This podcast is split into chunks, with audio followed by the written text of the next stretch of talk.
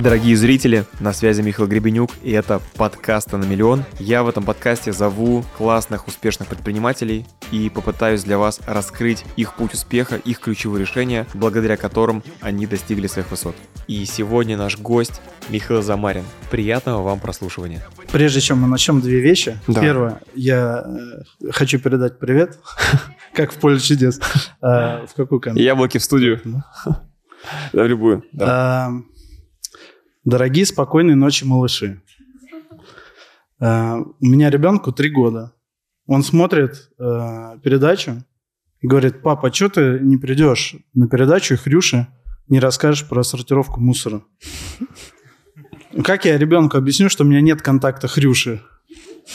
Поэтому Поэтому Хрюша это я. Пользуясь, пользуясь случаем, пожалуйста, дайте мне контакт с Хрюшей, чтобы я уже наконец-то с ним связался, пришел и на передаче для детей рассказал бы про мусор. Это моя мечта на ближайший год. Я надеюсь, что кто-то э, сможет мне организовать. Это было бы супер круто. Круто.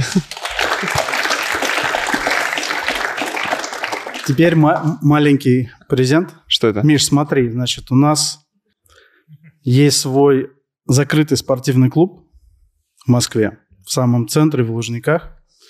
Мы туда никого не зовем и стараемся, чтобы там никого э, лишних не было.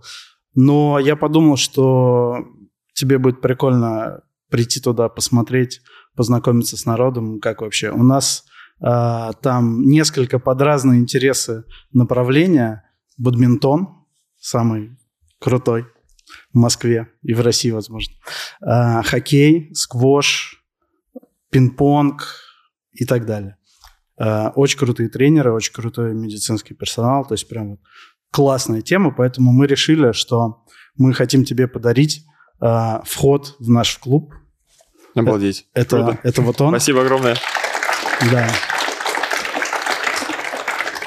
Вот. Он, он платный, но мы решили за тебя заплатить в этот год. В следующий, я надеюсь, Еще ты сам цена, сможешь. цена указана, чтобы я еще более должен был. Потрясающе. Ну а чтобы ты не с пустыми руками пришел, мы решили, что А, еще топо- топовая ракетка для бадмика, Это бадминтон. да, это бадминтон. Э, не стоит недооценивать этот вид спорта. Да. Классно. Это... Так что мы тебя ждем в Лужниках. Я, правда, лошара в бадминтоне. Меня все время папа обыгрывал. У нас для этого есть топовый тренер. Хорошо. Спасибо большое. Круто. Спасибо, Миш. Ты человек не такой там медийный, там, как э, какие-то, там, не знаю, супер бизнес-блогеры, там, да, и, там, ведущие YouTube-каналы, которых, там, может, назовем тоже пообщаться.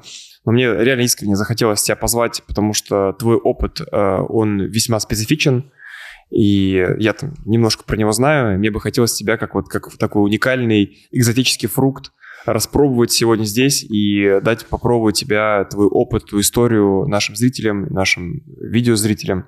Вот, поэтому мог бы ты, прежде чем мы вообще пойдем какие-то детали, а, себя немножко так охарактеризовать, кто ты, чем ты занимаешься, сколько тебе лет, а, вот что у тебя за бизнес, э, какие-то цифры, возможно, которые могли бы тебе тоже показать. Э, Да, Миш, спасибо. Я тоже сделаю небольшой такой дисклеймер. Во-первых, это действительно мой первый такой опыт с точки зрения ютубной аудитории медийного пространства, поэтому просьба строго меня не судить.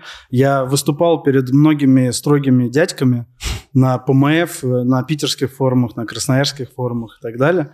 Вот, но в в такой обстановке, где есть заряженные молодые предприниматели, э, я не выступал. Поэтому я очень рад. Эм, Ты сказал про цифры, давай тебе вот такие цифры дам. 60 миллионов тонн мусора каждый год. Производит Россия. Да, генерится в России. Объем ниши рынка экологии в России в среднем 5-10% ВВП.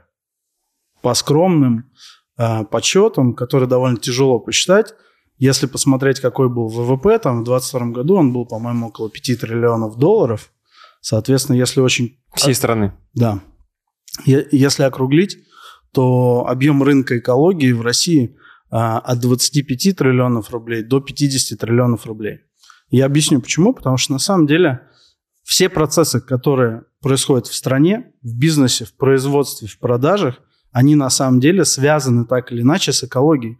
То, что мы нефть качаем, то, что мы металл делаем, то, что мы что-то производим, это парниковые газы, это СО2, выбросы в атмосферу, это отходы, отходы производства, которые остаются, о которых мало кто знает. Поэтому практически любой процесс, мы, мы даже можем с тобой потом эксперимент провести, взять люб, любой, даже вот из зала взять любой бизнес и попробовать его препарировать с точки зрения экологии и посмотреть, э, то есть мало кто понимает, что в, внутри бизнеса, которым они занимаются, зашито очень много крутых, интересных э, ниш, о которых я хотел сегодня поговорить. То есть, ну, по сути, одна ниша с точки зрения надстройки и несколько инструментов, как к этому прийти. Я, я кстати, э, решил немножко подготовиться к э, подкасту и посмотрел твои предыдущие подкасты. Мне очень понравилось Виктором Кузнецовым. Не, мне все понравились, ребята классные.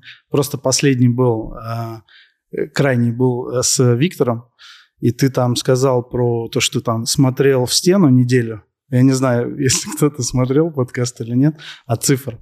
Вот я, в общем, хотел, чтобы ты сегодня выбрал стену, в которую ты будешь смотреть. Потому что те цифры, которые вот я сейчас буду говорить, они на самом деле очень недооценены. И мало кто о них знает. И, соответственно, в этом кроется очень большой потенциал. Возможности. Да, возможности. И вот наша задача с тобой сегодня хотя бы чуть-чуть по верхам этого коснуться.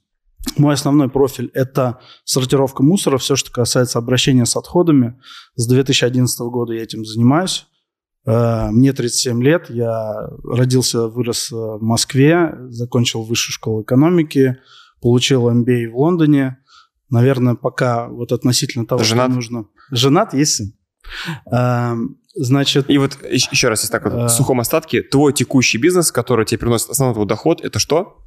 Да, я вот как раз к Да. этому, это была мягкая подводка, то есть я сначала хотел предупредить... Замариновал качественно, 100%. За- замариновал, да, от своей фамилии. Почему я согласился в результате на подкаст? Потому что я понимаю, что сейчас лучшее время для того, чтобы приоткрыть какие-то цифры, какие-то факты, какие-то объемы по этой нише, чтобы к 30 году, у нас есть, например, нацпроект экологии, который ставит определенные показатели к 30 году, чтобы мы его все достигли, чтобы предприниматели, которые нас слушают, смогли немножко по-другому посмотреть. То есть я думаю, что те, кто посмотрит а, сегодня этот подкаст, уже прежними не будут, они уже не смогут быть, они будут по-другому на это все смотреть. Поэтому мой основной профиль – это сортировка мусора, как я уже сказал. Почему сортировка? Я хочу сделать акцент, что это не вывоз мусора, это не закапывание мусора На полигонах. на полигонах, да. То есть это именно сортировка. Это то, чего не было в России и практически до сих пор нет.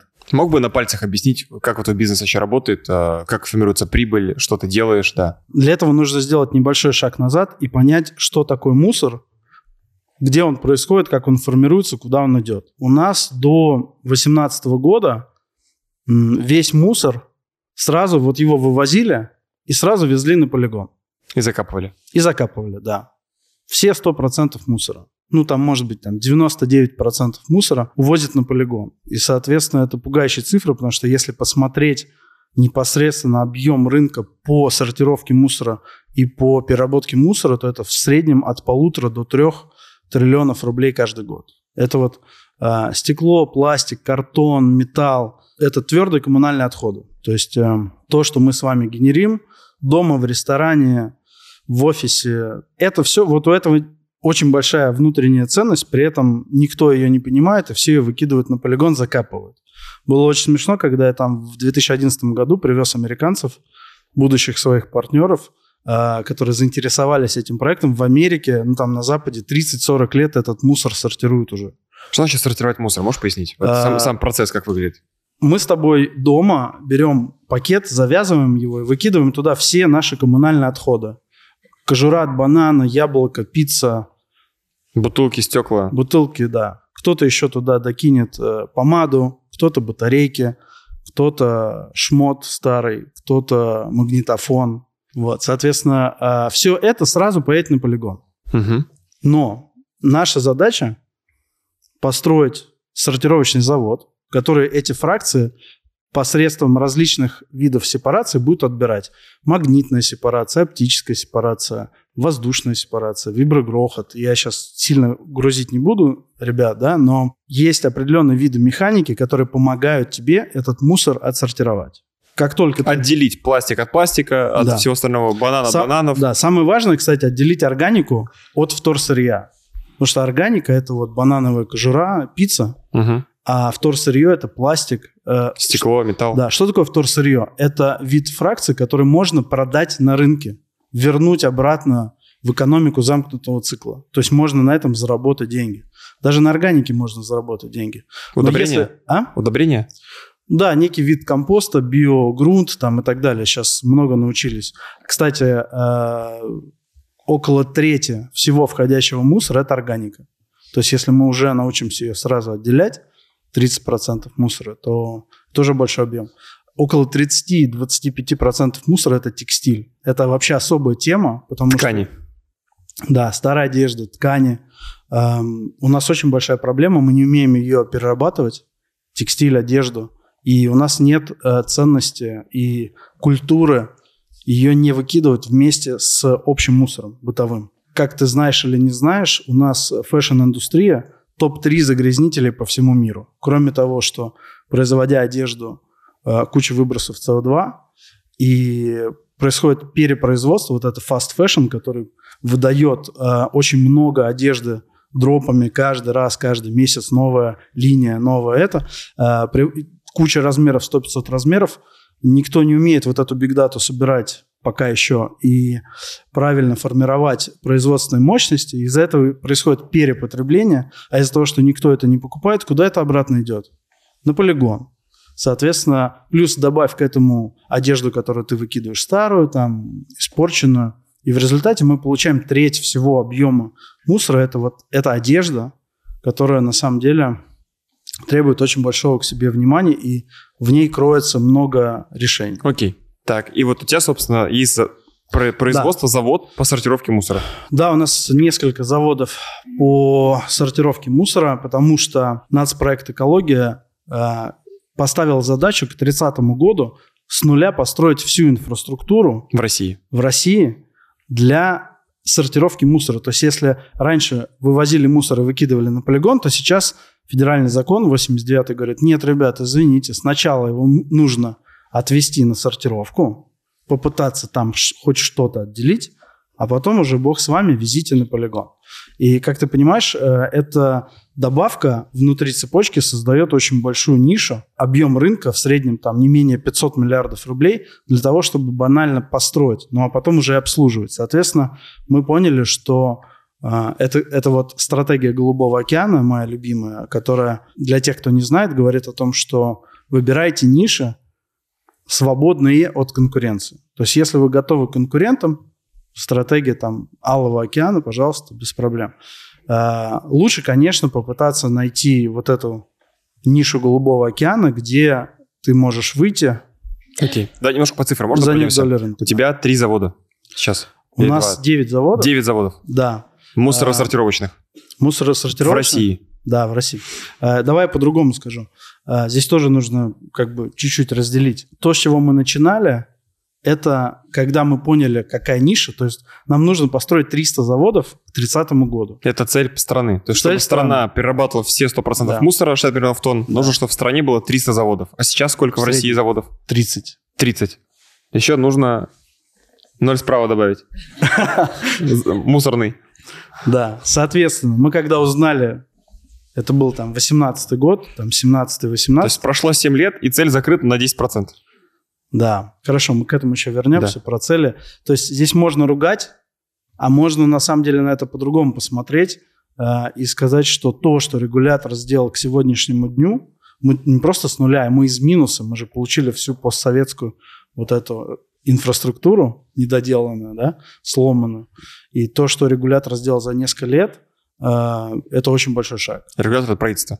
Регулятор это, да, у нас эм, есть э, ППК РЭО, это публичная правовая компания, российский экологический оператор, который был создан для мусорной реформы. Его специально Минприроды создала для того, чтобы было единое окно. Это была супер идея, и этому регулятору пот- потребовалось три года, чтобы хотя бы чуть-чуть собрать механизмы, готовые к тому. То есть основная цель, сори, что мы немножко уходим, мы- я помню вопрос, мы к нему вернемся. Цель была в том, чтобы привлечь инвестиции частные в рынок, чтобы все из бюджета не платить, а чтобы предпринимателей в инфраструктуру привлечь. Окей, народ, народ да, загуглит. давай да. еще раз. Я хочу просто тебя показать я... как фрукт, типа ты там растешь на дереве, а не на земле. Просто очень большой фрукт, поэтому мне приходится его а, стригать. Девять заводов, сколько сотрудников? А, Сейчас такой сухие факты соберем. Хорошо, сухие факты. На каждом заводе от 120 до 200 сотрудников. То есть в твоей сети предприятий работает по 1000 я, человек? Я должен сделать оговорку, потому что не все заводы находятся в собственности. Угу. А, объясню почему. То есть как бы это то, с чего я начал.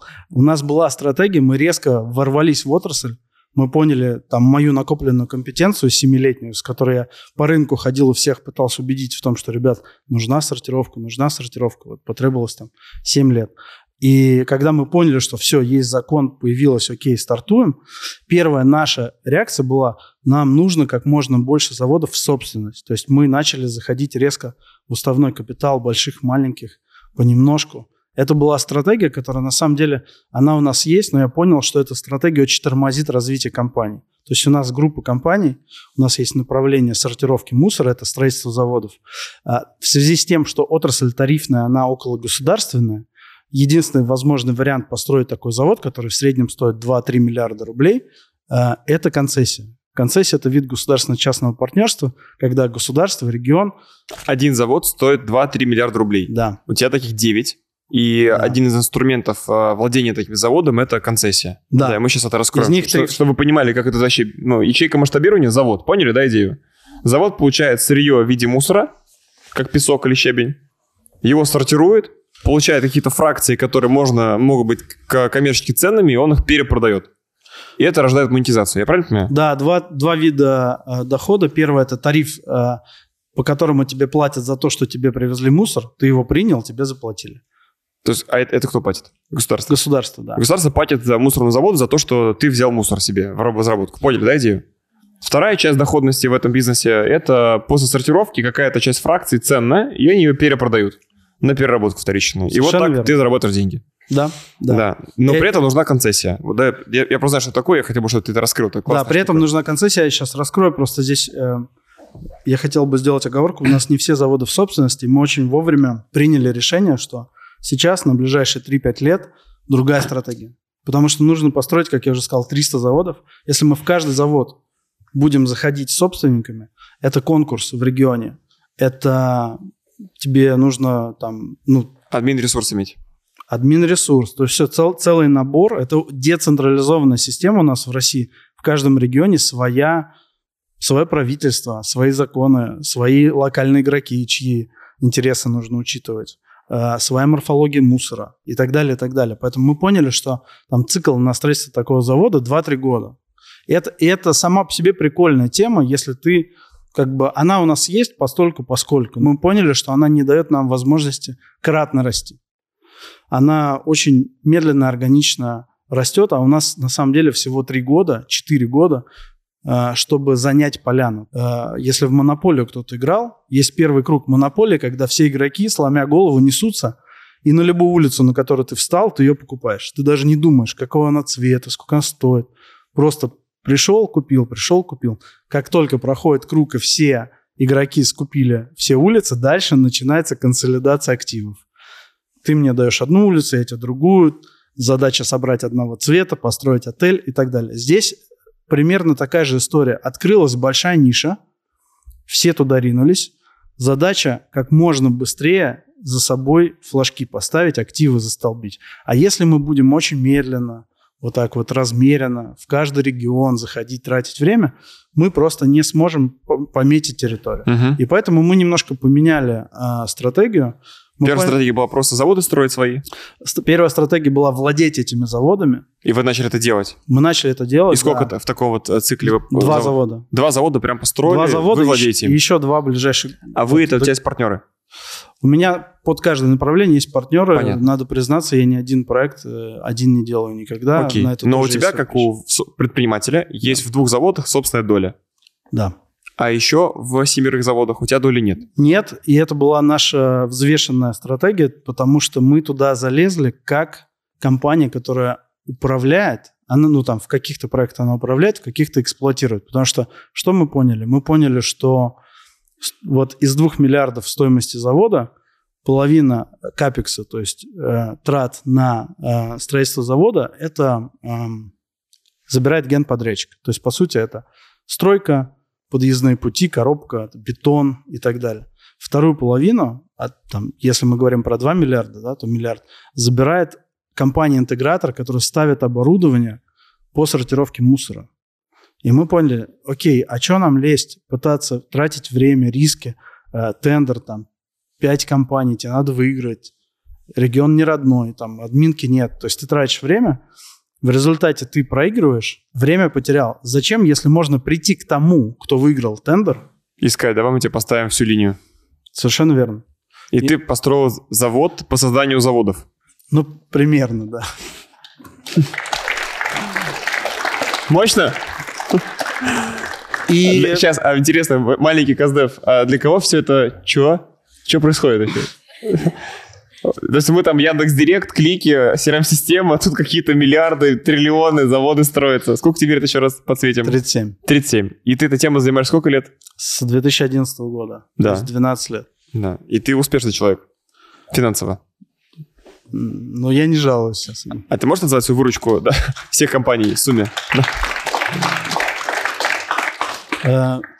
Э, Тут цель просто по, масштаб по, по, порядке. По, по выручке групп, группы компаний, если мы все соберем, все активы, э, в 2022 году это 12 миллиардов рублей, в 2021 это 8 миллиардов рублей. То есть вот можно посмотреть... Такие финансовые э, результаты у Михаила. В 2021...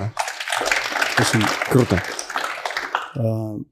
Да, ну там есть оговорка, да, то есть мы там, там тяжеловато это считается, потому что есть структуры, которыми мы владеем, входим в уставной капитал. Ну, это Есть... просто, чтобы понимать масштаб как бы, бизнеса, что, с какими вообще а, операциями а... происходит взаимодействие. Ну, Итак, да. правильно я тебя понял, что ты решил зайти, увидел этот тренд, первый шаг был такой, видел этот потенциал огромный в России, голубой океан, помчался туда строить мусорные заводы, построил в партнерстве с инвесторами, с ребятами две, две собственных линии, которые сейчас, прямо в эту секунду мы тут все общаемся, они сейчас сортируют там чей-то мусор. В 40 тонн час каждый... Э, Два этих завода. Э, каждая линия на, на заводе три линии, то, ну там две линии, три линии, в среднем одна линия это 40 тонн твердокоммунальных отходов в час. Да, в вот час? С, да, в час. Мы сейчас сидим тут, а там да. сейчас шарашит, мусор перерабатывает, это твое. Да. Таких заводов два. Да. И потом ты, поняв, что нацпроект, скорость, маленькая монополия бежать нужно, вы меняете стратегию как компании и решаете строить заводы по производству оборудования для мусорных заводов. Э... Потому что Голубой океан еще больше. И деньги да. быстрее. Потому что мы понимаем, что мы тем самым как можно больше флажков расставим, потому угу. что та компетенция, которая у нас есть по оборудованию, а на самом деле что такое завод по сортировке оборудования? Это, по сути, обычный ангар, и вся в нем ценность... По сортировке мусора. По сортировке мусора, да. Вся в нем ценность – это оборудование по сортировке мусора. И как бы, если ты владеешь этой компетенцией...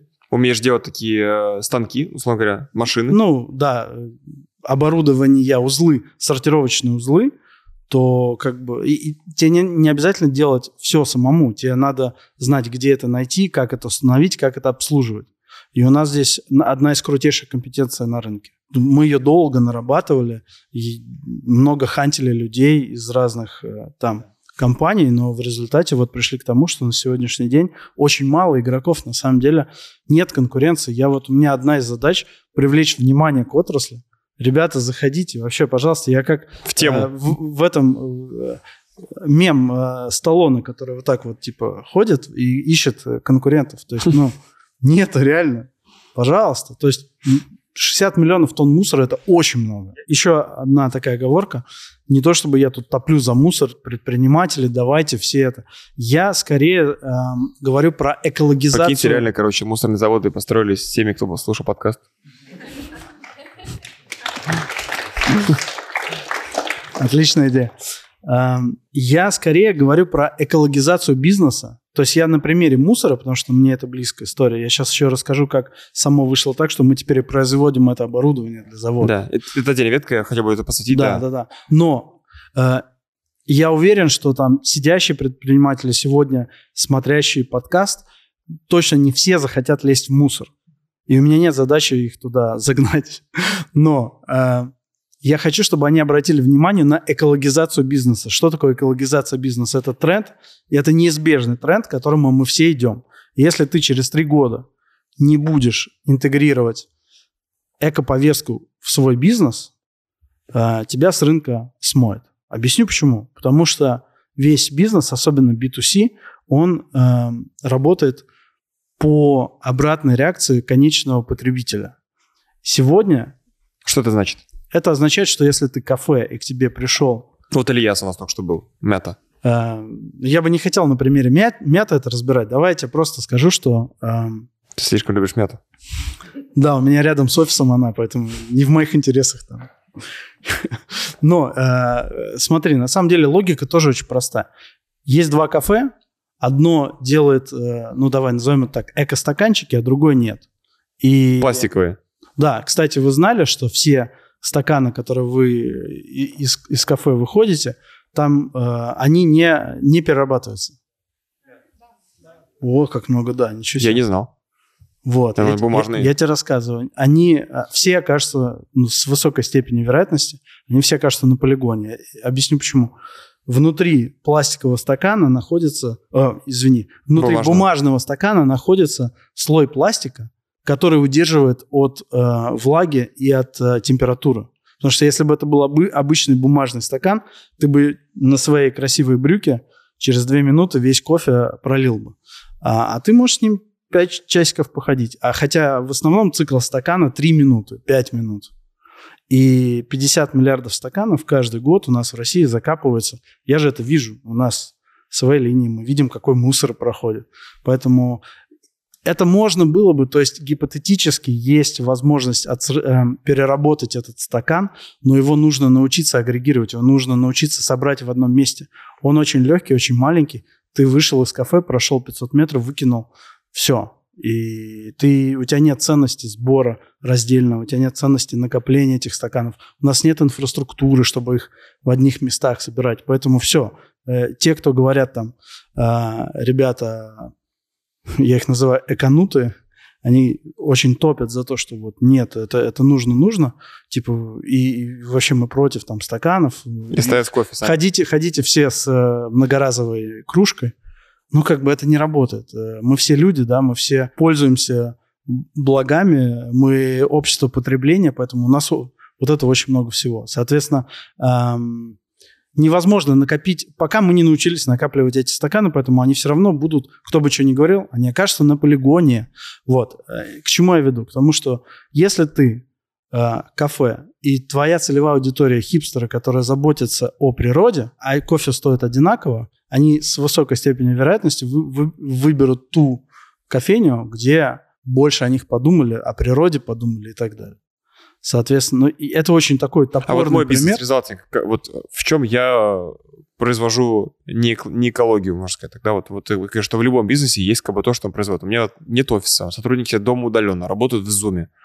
У меня нету мы производим информацию, и мы ее передаем посредством интернета. Не, круто. Я как раз наоборот считаю, что ты... Мой бизнес очень экологичный. Ты просто, да, ты об этом не задумываешься, но, может быть, ты поймешь, почему у тебя нет конкурентов, или я тебе могу сказать, что через три года не будет конкурентов, потому что они все проиграют по сравнению с тем, что у тебя нет офиса, что ты, например, заботишься. То есть какие-то я, честно, не думал никогда про экологию в своем бизнесе. Ну, ну так вышло, так вышло, да. Да. А, кто-то к этому придет случайно, кто-то специально. Это будет, это будет одна из э, метрик по тому, как будет делаться выбор. Но сейчас вот еще раз. Это я... будет на уровне именно тренда, ты предсказываешь, это будет тренд, что целевая аудитория будет ценить бизнесы больше те, которые про экологию, или это больше нахлобучит государство тех, кто про это не думает? Все намного про- проще, прозаичнее и печальнее.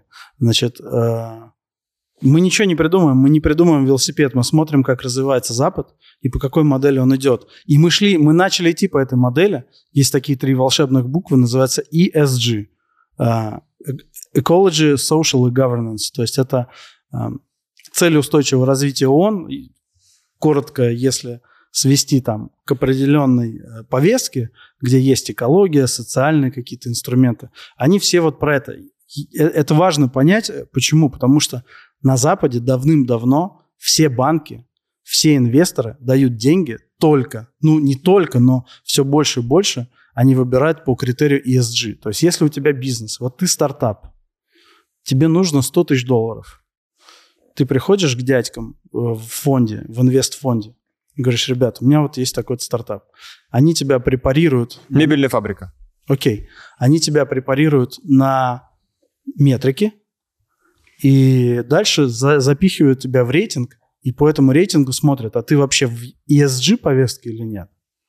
Если ты не в ESG повестке, это, то... это что значит? Что, что, что такое будет бизнес в ESG? Это, это вот экологизация бизнеса. То есть если ты соответствуешь нормам, как я уже сказал, ESG это по сути метрика, насколько ты в экологии, насколько ты и твой бизнес про это. Пока если, это элемент если маленькая метрика, то деньги, скорее всего, не дадут. С высокой степенью вероятности. А если туда топишь, что дадут? Да. И опять же, они будут смотреть на тебя, на твоего конкурента, который делает ту же мебель, но из переработанных Но сейчас в России тестов. тренда такого нет? Нет, сейчас в России нету. И более но ты того, думаешь, что так и к нам придет? Сто процентов. И, как я уже сказал, он пришел, но резко началось СВО, и все выключили. Все ESG-метрики, все выключили. Поменялось, ну... Временно поменялась Переоценка повестка. ценностей, повестка поменялась. Э, как я уже сказал, на два пункта вниз экология отошла когда был э, коронавирус, на первом месте была э, медицина. медицина. Потом сейчас СВО на первом месте. До этого была действительно экология. Был, там, Пока не было 19... пандемии, не было СВО, экология была топ-1 повестка дня да, у правительства. Да. И экология, кстати, вот мусорная тема, одна из немногих, кто в пандемию работал. Потому что, ребята, если вы на один день остановите мусорный завод, вы получите большие проблемы. Поэтому... Коммунальные. Да. То есть здесь э, это не, это не, не столько вопрос того, что твой клиент через 3-5 лет станет экологичным и захочет, он будет требовать от тебя решений, связанных с экологией. Вот кто-то будет до пупения это требовать, кто-то менее. У этого есть тренд, э, он будет. Я просто не знаю время. Рынок да? покупателей будет ценить более экологически ориентированные бизнесы. Сто процентов, да. Это первое. Зафиксируем. А вторая, не менее важная для предпринимателя вещь, где вы деньги достаете, ребят? Все вот стартаперы, не стартаперы, какие-то там большие бизнесы. Почему об этом никто не говорит? Где народ ищет деньги? Где он берет эти деньги? Ну, по сути, ты можешь пойти в банк взять эти деньги, ты можешь к инвестору пойти. 3F э, там тоже. У клиентов. Продавать хорошо. Но если ты не начал еще ничего делать. Окей. Так. Соответственно, ты, скорее всего, пойдешь к тому финансовому инструменту, который тебе эти деньги даст. Да. Э, тренд на то, что с высокой степенью вероятности тебе дадут больше денег или на лучших условиях, если ты будешь соответствовать пунктам по экологизации. Это все, о чем я хотел сказать. То есть на это есть тренд, это неизбежно, это будет. Как омбудсмен по экологии, взаимодействие с правительством, я бы доверился, друзья. Искренне. Я... Да. Спасибо. я, э, мне нужно вдвойне довериться, потому что я общественный уполномоченный по защите прав предпринимателей по экологии э, города Москвы. То есть, на самом деле, если расшить э, всю общественную деятельность, которой я занимаюсь, вот по направлению правительства Москвы, она именно по защите прав предпринимателей. Поэтому я вот эту тему держу, и я сделал акцент на том, что это не госдеятельность, я за нее не получаю ни копейки, это общественная нагрузка, э, и некий инструмент взаимодействия между бизнесом и государством. Угу. И это дает тебе много big даты, хорошие контакты, там, ну и так далее. Дорогие зрители, предприниматели, э, у меня для вас есть э, очень прикольная новость. Только что я был недавно на дом обучения на mastermind е, где я с э, другими 50 предпринимателями вот уже три года встречаюсь каждые три месяца, мы там друг друга разбираем. И вот в результате одного из таких разборов один из участников делился своей рефлексией, что он понял про разбор. Вроде был бы обычный разбор и обычные инсайты все говорили, но он там подсветил для себя идею о том, что когда-то, когда он только сам заходил в мастер-майнд, у него была версия, что он был человеком, ну, то есть, он говорит, Ромой 1.0. И потом он стал Ромой 2.0. И Рома 2.0, он стал жить в другой реальности, иметь другой размер бизнеса, другой масштаб результатов. И вот сейчас он говорит, прикольно было бы Э, написать для себя план Рома 3.0, благодаря которому я снова выйду в новую реальность. И я что-то слушал его, и для меня, знаете, вот высказывание его инсайта стало тоже таким инсайтом для меня, потому что ведь на самом деле когда-то я тоже был Мишей 1.0, у меня были определенные параметры, личностные качества, компетенции, и я стал Мишей 2.0, который нахожусь уже сейчас, вот живу в текущей реальности, которую вы все видите вот на экране, в ютубчике, в инстаграме, в других социальных сетях, и с теми результатами, которые вы видите. И вот я также для себя когда-то написал план, каким я должен стать для того, чтобы иметь все то, что сейчас я в своей жизни имею. И вот прямо сейчас я написал план для себя Миша 3.0, и потом я напишу Миша 4.0. Мне показалось, это очень крутая логика, что ты сначала становишься тем, кем ты хочешь быть, а потом уже у тебя все вокруг появляется. И вот я подумал, было бы здорово с вами поделиться, так как, знаете, такая подвести итоги того, каким я был, каким я стал, в чем я видел тогда свою трансформацию, благодаря которой я прошел к текущему результату, и какой новую цель и планы для себя поставил. Я решил этим бесплатно, открыто поделиться с вами в своем телеграм-канале, поэтому 30 ноября в 6 часов вечера по Москве у нас в моей телеге будет бесплатно открытый прямой эфир, на который я приглашаю всех желающих предпринимателей, которые бы хотели бы увидеть свои точки трансформации, в первую очередь личностные, потому что мы сначала трансформируемся как люди, а потом меняется уже наш бизнес. И вот 30 ноября мы все будем в прямом эфире там это обсуждать. Я буду с вами делиться своими трансформациями с уровня 1.0 в 2.0 и какой же следующий шаг для себя в 3.0 я поставил.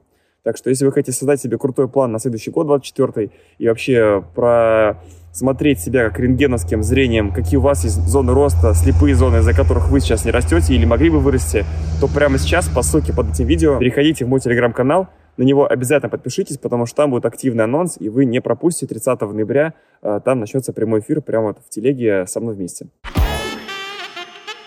И вернемся к ветке. Итак, мне, допустим, понятно, как запустить сейчас ВБшечку. Надо найти тему, взять деньжат, сделать товар, закуп, закупочку, пройти пару курсов по выкладке товара, и уже там лямчик пошел. А вот моя позиция, извините, прибью, что через пять лет, если ты будешь свой товар класть в фиговую упаковку, у тебя ее не купят. Все, это мы поняли. Да. Все, это верим. А, окей. Да. То есть это я про экологизацию, как можно интегрировать ее в любой бизнес. чтобы мы более прикладно, как бы у нас все-таки наши телезрители нашей передачи э, не миллиардеры, пока что многие. Ну, во всяком случае, я, думаю, я надеюсь, что они там есть, но по моим пока опросам, большинство людей зарабатывают в районе 300-500 тысяч рублей, миллион рублей, 3 миллиона рублей, 5-10 миллионов. То есть там больше 10 небольшая доля. Okay. Но эти люди невероятно перспективные, считаю. Те даже в зале сидят, это не, с невероятным потенциалом люди. С горящими глазами, э, молодые, э, кто-то может чуть-чуть постарше, но тем не менее еще огромное количество времени, сил есть, знаний, жажды. И мне все-таки хочется вот приглашать и вас, там, и тебя для того, чтобы помогать людям менять свою жизнь финансово. И если рассмотреть, ну, все-таки передача там про деньги, про бизнес, mm-hmm. И просто я хотел тебе показать, как, как, как фрукт, а, как потенциальный вот бизнес-модель, и тем более ты такой, ребята, вообще тема, пушка летит, деньги огромные. Неправда, я не настолько, ну, ладно. Ну, я так считал. У кого так же? Мария, они уже хотят мусором заниматься. Да, ну вот, я к чему, какой вопрос? А, мне понятно, как запустить онлайн-школу. Мне надо пройти курс по онлайн-школе, мне нужно учиться делать рилсики, мне нужно сделать органику, мне нужно сделать пару вебчиков, я продал. Мне даже понятно, как запустить а, кафеху. Мне нужно придумать бизнес-модель, мне нужно найти возможности ментора, взять инвестиции, открыть конторку. У меня там операционная прибыль будет, там еще Ильяса послушал, если вообще там классно, через два месяца уже в плюс выйдем. Я сижу, думаю, я прихожу домой, то говорю, Кать, короче, мусорный завод открываем. Звучит мощно. Ну, тебе а... придется прийти сначала ко мне тогда. Я понимаю. Ну, то есть, ну, я пришел к тебе там, да, или кто-то придет к тебе. И, а, допустим, я вот не хочу к тебе приходить. Я хочу сам. Я, я, я прошел курсы по мусорному заводу. Я разобрался. Я съездил на экскурсию. У меня был промышленный шпионаж. Я, у меня главный момент. Цена входа в нишу 2 миллиарда. Нет. Ну, или миллиард. Ну, типа... Нет. Сейчас, вот, вот, сейчас ты мне тогда ответишь. То есть для меня цена входа в нишу рилсиков, инстаграма и вбшечки сильно ниже, чем, или, чем, чем, чем цена в, входа в нишу в эту. И сейчас такое данное, не помню, кого услышал, прикольное, что а, тоже все это зафиксировать всем, что чем дороже вход в нишу, тем в ней более динозавровая конкуренция. Я, ты меня просто выдернул слова изо рта. Не зря свой хлеб ем. Не зря. Это, это вот я сижу, я ерзаю на стуле, да. чтобы это сказать. И вот, допустим, вот э, ниша девелопмента. Вот э, я исследование, у меня партнер Юля, да, вот мы с ней разбирали дело, она какое-то исследование нашла, что стройка с точки зрения технологий э, находится в рейтинге ниш, которые прошли трансформацию в технологиях работы за последние 300 лет в человечестве, такую же примерно, какую прошла ниша рыбалки. Ну, то есть насколько там медици- медицина там в топ-списке. То есть медицина за 300 лет человечества, она невероятно изменилась с точки зрения технологий, да? Мусор добавь туда тоже. К рыбалке вместе. А типа там вот насколько люди, как люди рыбачили 3 год, 300 лет назад и сегодня. Вот динамика развития рыболовных инструментов, она изменилась настолько, насколько изменилась development. И мусор туда же. И вот 100%. идея, идея такая, что э, чем дороже вход в нишу, блин, нравится энергия, прикольно, да, энергия в ППК получается? Прикольно. Э, спасибо. Чем дороже вход в нишу, тем динозавры конкуренция, потому что талантливые 100%. молодые ребята, амбициозные, Да. с мозгами, они не могут зайти. Они... И поэтому в нише онлайн-школы или коучинга, или консалтинга, где вход в нишу дешевый, там маркетинговые воронки космические. Такие придумываются 20-летними пацанами, что ты просто сидишь, охреневаешь, как они додумались до такой гениальной схемы. И вот я вижу, что если там такие, как я, молодые ребята, мы попрем в мусорную тему, космос. No chance Да. тех, кто там, да. Но зайти, Кать, надо ярд нам на завод мусорный. Вот давай, мы в следующем месяце в отпуск не летим. И, и тебе все равно по-прежнему нужен ярд, понимаешь, как нюанс какой? Что такое миллиард? Это когда ты отказался от всех расходов, и по-прежнему тебе нужен миллиард. И вот как мне это начать делать? При условии, что я не знаю Михаила Замарина. Или Михаил Замарин сошел с ума и сказал, я теперь олигарх, и никому не нужен, у меня Красный океан, я погорячился, удалите выпуск Ютуба. Я не хочу, чтобы кто-то приходил в мою тему. Миш, ты затронул несколько тем, мне придется, ну, как Давай, по порядку. Значит, по порядку я начну с того, что я дико рад, что нас с тобой смотрят и слушают молодые заряженные предприниматели. Это вот я хотел это сказать, ты у меня вытащил. Меня очень А. молодые, но по-прежнему зараженные. Такие тоже есть. Поверь, когда ты поймешь, кто находится в э, сфере Мусорной теме. экологии мусора, Все, кто нас смотрит, молодые, да? абсолютно, абсолютно, да. И, э, ну, серьезно, на самом деле, там аналоговая отрасль. Это отрасль, которая не менялась с постсоветских времен, потому что мусор либо сжигали, либо закапывали. Все. Соответственно, она не развивалась, пришла какая-то сортировка непонятная. Че, блин, кто, где? Миша Замарин какой-то пришел. Да, вообще просто кошмар, да. Я просто хочу сказать, что молодые заряженные предприниматели не понимают, насколько круто с даже с сознаниями, как все э, перелить лидосами в Алберес, я там не разбираюсь в ваших всех историях. Я не отношу себя к супер молодому уже предпринимателю. Мусорные автовебинары пойдут у нас. Ребят, вы все удивитесь, насколько там не в теме народ, и они не понимают неизбежности новой волны. Эта новая волна заключается не только в инновациях, в технологиях, в новой парадигме, она еще заключается в молодых предпринимателях. Это сто процентов за, этим, за этим будущее. Я, я буду очень рад, если кто-то из молодых заряженных предпринимателей обратит внимание, просто посмотрит на эту нишу. Я никого не заставляю. Дальше едем. Спасибо. Спасибо. Круто. Так, где мне взять? Вот ты говоришь, открыт завод 2 миллиарда. Вход в нишу космос. Это тебе не в директ положил 20 тысяч рублей. Директ круче словах Миш, тебе нужно 100 миллионов рублей. Ну, такое, если знаешь, типа... Ну, Кате передай, что... Ну, окей, смотри, у меня они есть. Ну вот я уже своим текущим масштабом могу их Смотри, заработать. я не Но говорю- я вхожу в 1% людей из страны, Хорошо, зарабатывающих такие деньги. Смотри, как я уже сказал, я же не ко всем обращаюсь, Да. да. Моя задача подсветить. Кто-то может себе это позволить, кто-то нет. Э, Это пример того, что есть на сегодняшний день госинструменты, которые позволяют тебе даже... Ща- там- да, дойдем. То есть я правильно тебя услышал, что если я найду способ привлечь 100 миллионов рублей, то для меня это уже билет вход в нишу мусора. Да, конечно. И если при этом я с умными то есть мозгами, то я там еще и разорву всех динозавров этих. Да, сто процентов. Прикольно. И это на самом деле я взял по верхней планке. То есть, Ну, в можно- среднем нормальный ресторан хороший открыт 100 миллионов стоит. Классный. Там, ну, там... там- Какой? Ну, Таймлесс, да, открыт там это вот 50 миллионов, 60 миллионов, 100 миллионов. Да, вот, ну, то э, Рыба моя ресторан открыть, один стоит миллионов 100 тоже. А если ты придумаешь инструмент, как сагрегировать в виде кикстартера ребят по 5, 10, 20 миллионов, я на себя этот риск не беру, потому что это балаган, это борщ, который нужно управлять, солянка. Но это же вопрос механики. Да. Если и ты как, а сделаешь почему такой- у меня уже 100 миллионов билет, а нужно 2 миллиарда на Ну, постройку? если у тебя нет 100 миллионов, допустим. Я имею в виду, ты сказала, что делать ребятам, у которых там 5, 10, 20. Если бы были такие инструменты, которые позволяли бы сагрегировать целевое назначение, которого является строительство завода по сортировке мусора или строительство завода по переработке мусора, или обслуживание, или сервис, или еще 150 надстроек, которые я тебе могу назвать, вокруг этой ниши. Окей, короче, мне нужно для входа 100 миллионов найти Ну, инвестиций, в среднем, да. чтобы войти в эту нишу. Да, вход не дешевый, это не ВБшечка, но и, и выхлоп не, не ВБшечка, понимаете? Там как бы нацпроект, там 60 миллионов тонн нужно перерабатывать. И вот, и что мне дальше делать? У меня 100 миллионов есть, а НАТО 2 миллиарда. Откуда я возьму еще миллиард девятьсот? Ты идешь к регулятору реформы и говоришь, ребят, Это куда? Какое метро ехать? это Сити, кстати. Ну, реально, я, я прости, что докапываюсь, но потому что... Не-не, класс. я Слушай, для меня это вообще новый Потому объем. что сейчас со стороны, даже для меня, было так. Жил Миша Замарин, что-то там учился, учился, MBA, высшая школа экономики, потом... И мусорные заводы полетели. При- Понимаешь? Примерно так и и, вот это было. было мне непонятно вообще. Семь лет хождения, да, по... А я хочу понять. Ну, потому что мне кажется, что, во-первых, ну, это прикольно, как, э, типа, все понятно, когда у тебя до хрена денег, 9 мусорных заводов и предприятий. Ты уже там обудсмен по экологии. Все понятно, что дальше делать, мне кажется.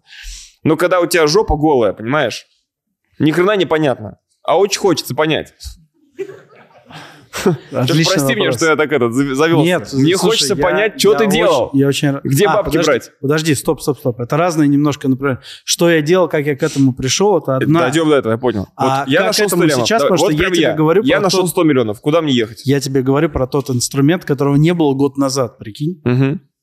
Если бы я захотел это сделать, вот то я тебе сейчас расскажу про этот инструмент. Мгм. Вот год назад я бы не смог это сделать. Сейчас я гипотетически могу это сделать. Круто, расскажи. Это называется зеленая облигация. Это вид субсидирования, это дешевый кредит, по сути, От государства. от государства. В среднем сколько у нас, э, если ты пойдешь э, потреб кредит, ну там займ брать на 15, проектное 12, финансирование? 12-15. 20 процентов. Да, здесь там 4, например. 4, Бесплатные деньги, считай. 6, да. Это Это, очень это выше, это ниже инфляции текущей. Да. Плюс ты получаешь э, гарантированный возврат за счет тарифа. Тебе 20 лет будут возить мусор по концессии. И Поясни, ты- что концессии и Да, горы, да. Я, сейчас поясню. Просто давай тогда... Sorry, это действительно немножко сложно за... расшить эту тему за два часа. Там, поэтому есть регулятор реформы ППК РЭО, как я уже сказал. Они находятся в Сити, сидят. Метро, не знаю, Москва-Сити. Конечно, это тяжело, но здесь нужно понимать, здесь, извини, э, на- внутри этого процесса есть много надстроек, которые компания продает тебе, чтобы помочь тебе это сделать Мгм. такая компания, как я, например, ну, в смысле, как моя компания, одно из направлений – это консалтинг, это получение концессий, это помощь в том, чтобы тебе дали контракт, это Понятно. помощь в том, чтобы Да. правильно наладить. там, Мы сейчас не будем детали. Крупные мазки. Это концессия. Крупными мазками есть, концессия? э, концессия хорошо. это... Ты просто уже три раза сказал слово, оно людей вводит в шок, что непонятное слово. Концессия – это вид государственно-частного партнерства, который дает тебе в среднем на 20-25 лет, к тебе приходит регион, точнее, ты приходишь в регион, говоришь, ребята, хочу проект. Это не только мусор, это дороги, э, детские сады, школы, там, медицинские учреждения. Можно получить по концессии. Не просто можно, а нужно, потому что э, вид долгих инвестиций лучше э, перекрыться и быть в связке с государством. В чем здесь как бы пометка на То полях? есть концессия это, можем определить. Концессия – это, простыми словами, когда государство дает тебе гарантию того, что ты хочешь. В моем случае это гарантия объема мусора. Я должен быть уверен, что мне 25 лет будет привозить 200 тысяч тонн мусора. Сырье. Что если не Сырье. привозить, то завод просто... Ну, я заплатил металл 2 стоит. миллиарда рублей. Я должен понимать, что я эти деньги отобью. А главный риск, что у тебя не будет мусора входящего. Совершенно верно. И концессия пер- это договоренность с государством, что тебе гарантированно будут 25 лет мусор возить. Да. Если ты выполняешь все условия Да. правильно, добропорядочно, то тебе этот мусор обязаны привезти. Если они не привезут, есть определенные шаги и как бы итерации, куда это пойдет. Раз- Требовать мусор. Ну, требовать э, мини- минимально гарантированный доход, Понятно. как минимум, да, объем мусора и тариф, стоимость мусора. Потому что если мне привезут э, 100 килограмм мусора по цене 1 рубль, хотя я понимаю, что мне нужно 5 рублей, чтобы это все купить, то вези мне мусор, не вези мне, это все равно как бы... Но он мне не нужен. Да. Поэтому я должен знать, что по определенной цене, определенный объем мне привезут. Да. Где еще ты получишь долгосрочный контракт на вывоз мусора? И Нигде. концессия это долгосрочный контракт. Концессия это такое, да? да. Но, но, но, но, но, здесь очень важно понять. Через 25 лет к тебе придет государство и скажет, будь любезен, нам проектик отдай. То есть по договоренности концессии ты владеешь своим заводом 25 лет, потом ты его полностью оформляешь на государство, ты передаешь его в собственность, оно больше не твой. Но у тебя за это 25 лет гарантированное сырье и доходность. Понял? То есть ты строишь бизнес под государство, 25 лет им владеешь, зарабатываешь бабки, отбиваешь, там за 5-7 лет, да? Да. Вот, потом у тебя еще 20 лет, там, условно говоря, прибыли чистой, и потом ты переписываешь его на государство. Да, но это если очень крупно. А есть вероятность, что ты его приватизируешь? Есть, есть, вер... есть высокая вероятность, просто мы там еще никто не был, да, мы молодое mm. государство. 25 лет еще не прошли да. нигде. Но есть высокая вероятность, что придет государство и на следующие 25 лет тебе сделает пролонгацию, потому что... Ему не нужно заниматься управлением конечно. заводом. Ему Зачем? Это, это не его функция. Зачем? А так можно сделать? Ну, естественно, конечно. То есть у тебя, у тебя заканчивается концессия, и у тебя рабоч, рабочий завод, куда он перейдет, кому? Супер. То есть, короче, задача... То есть есть вероятность, что тебе эту концессию, если ты будешь нормальным, хорошим, добропорядочным предпринимателем, тебе ее продлят по сути. То есть предприниматель с горящей задницей, с жаждой заниматься этой темой, нашедший 100 миллионов рублей, может путем определенных там связей, допустим, через себя получить договор концессии и инвестиции, это как зеленые облигации, да? Да. А, тем самым перек... ну, закредитовать еще миллиард девятьсот. Да. На деньги он построит собственный завод, угу. а, получит гарантированный привоз мусора на 25 лет, получит окупаемость, доходность будет от тарифа, что тебе привозит мусор, плюс от сортировки, перепродажи последующей, Через 7 лет у тебя выходит в ноль завод, ты отдал кредит, а, вернул свои 100 миллионов инвесторам, и еще там 17 лет ты зарабатываешь чистую прибыль от завода. Дальше с вероятностью какой-то ты имеешь возможность продлить концессию. Вот такой бизнес. Я все правильно понял?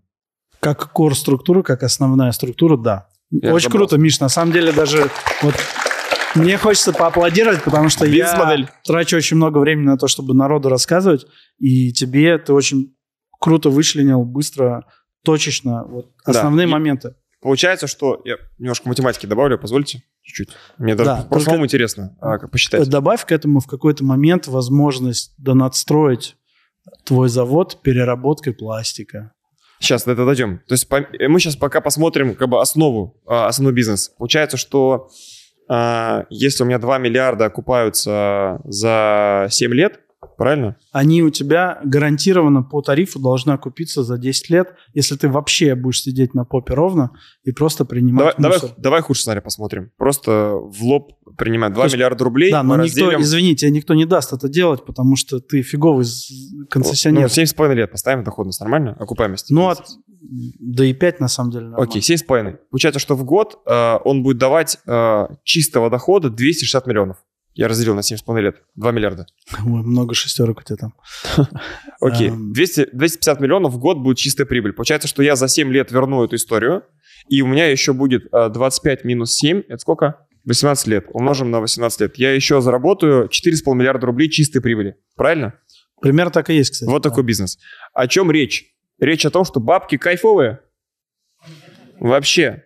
Но Здесь рождаются что? Риски, правильно? Риски. У тебя товар на ВБшечке не полетел, ты угорел на 5-10 миллионов. Мяту не ту построил, у тебя угорел на 20 миллионов. Завод не тот построил, угорел на 100 миллионов. Да, 100%. Поэтому одна из наших э, направлений и стратегий мы делаем экзит. То есть мы запаковываем красиво, делаем из этого красивую историю, и дальше мы можем перепродать. Как бизнес-модель готова? Да. Прикольно. Ваша компания? Да. Классно.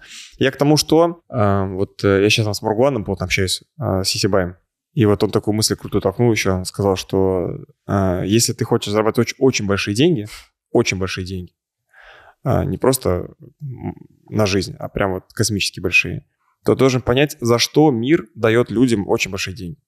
Он их дает за риск, который ты несешь, и он дает их за терпение. Не за мозги, не за интеллект, не за, за очень большие деньги. Это награда за готовность нести огромные риски и готовность к терпению. Нужно ждать какое-то количество лет.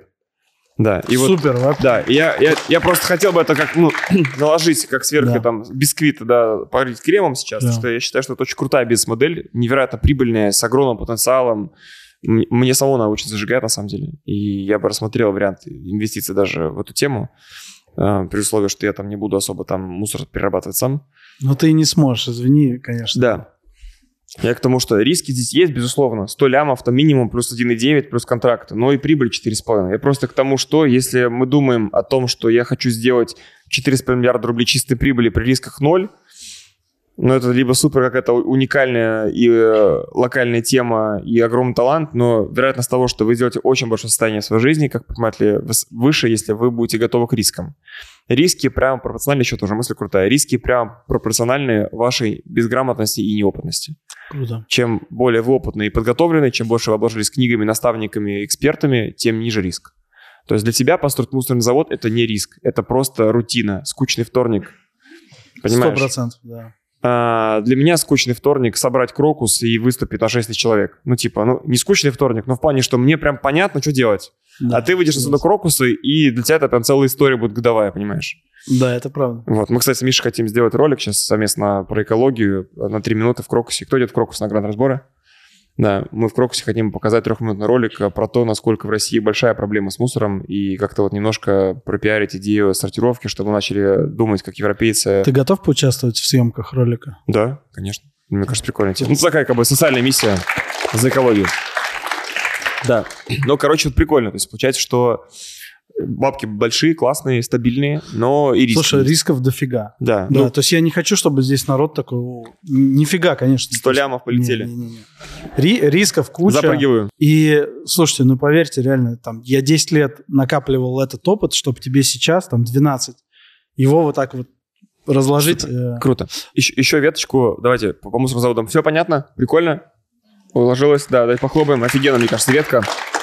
А, можешь сказать эту историю как-то сжато, но соль, она очень прикольная. Хочу, ты поделился с ребятами ее. А, как ты дошел до идеи не мусорные заводы строить, а построить производство по созданию мусороперерабатывающих а, устройств? ну, этих своих там. Да. Да, вот это прикольная тема, очень, очень мощная штука. Как, а... вот, как мозг, это чистое предпринимательство, то, что Миша сделал.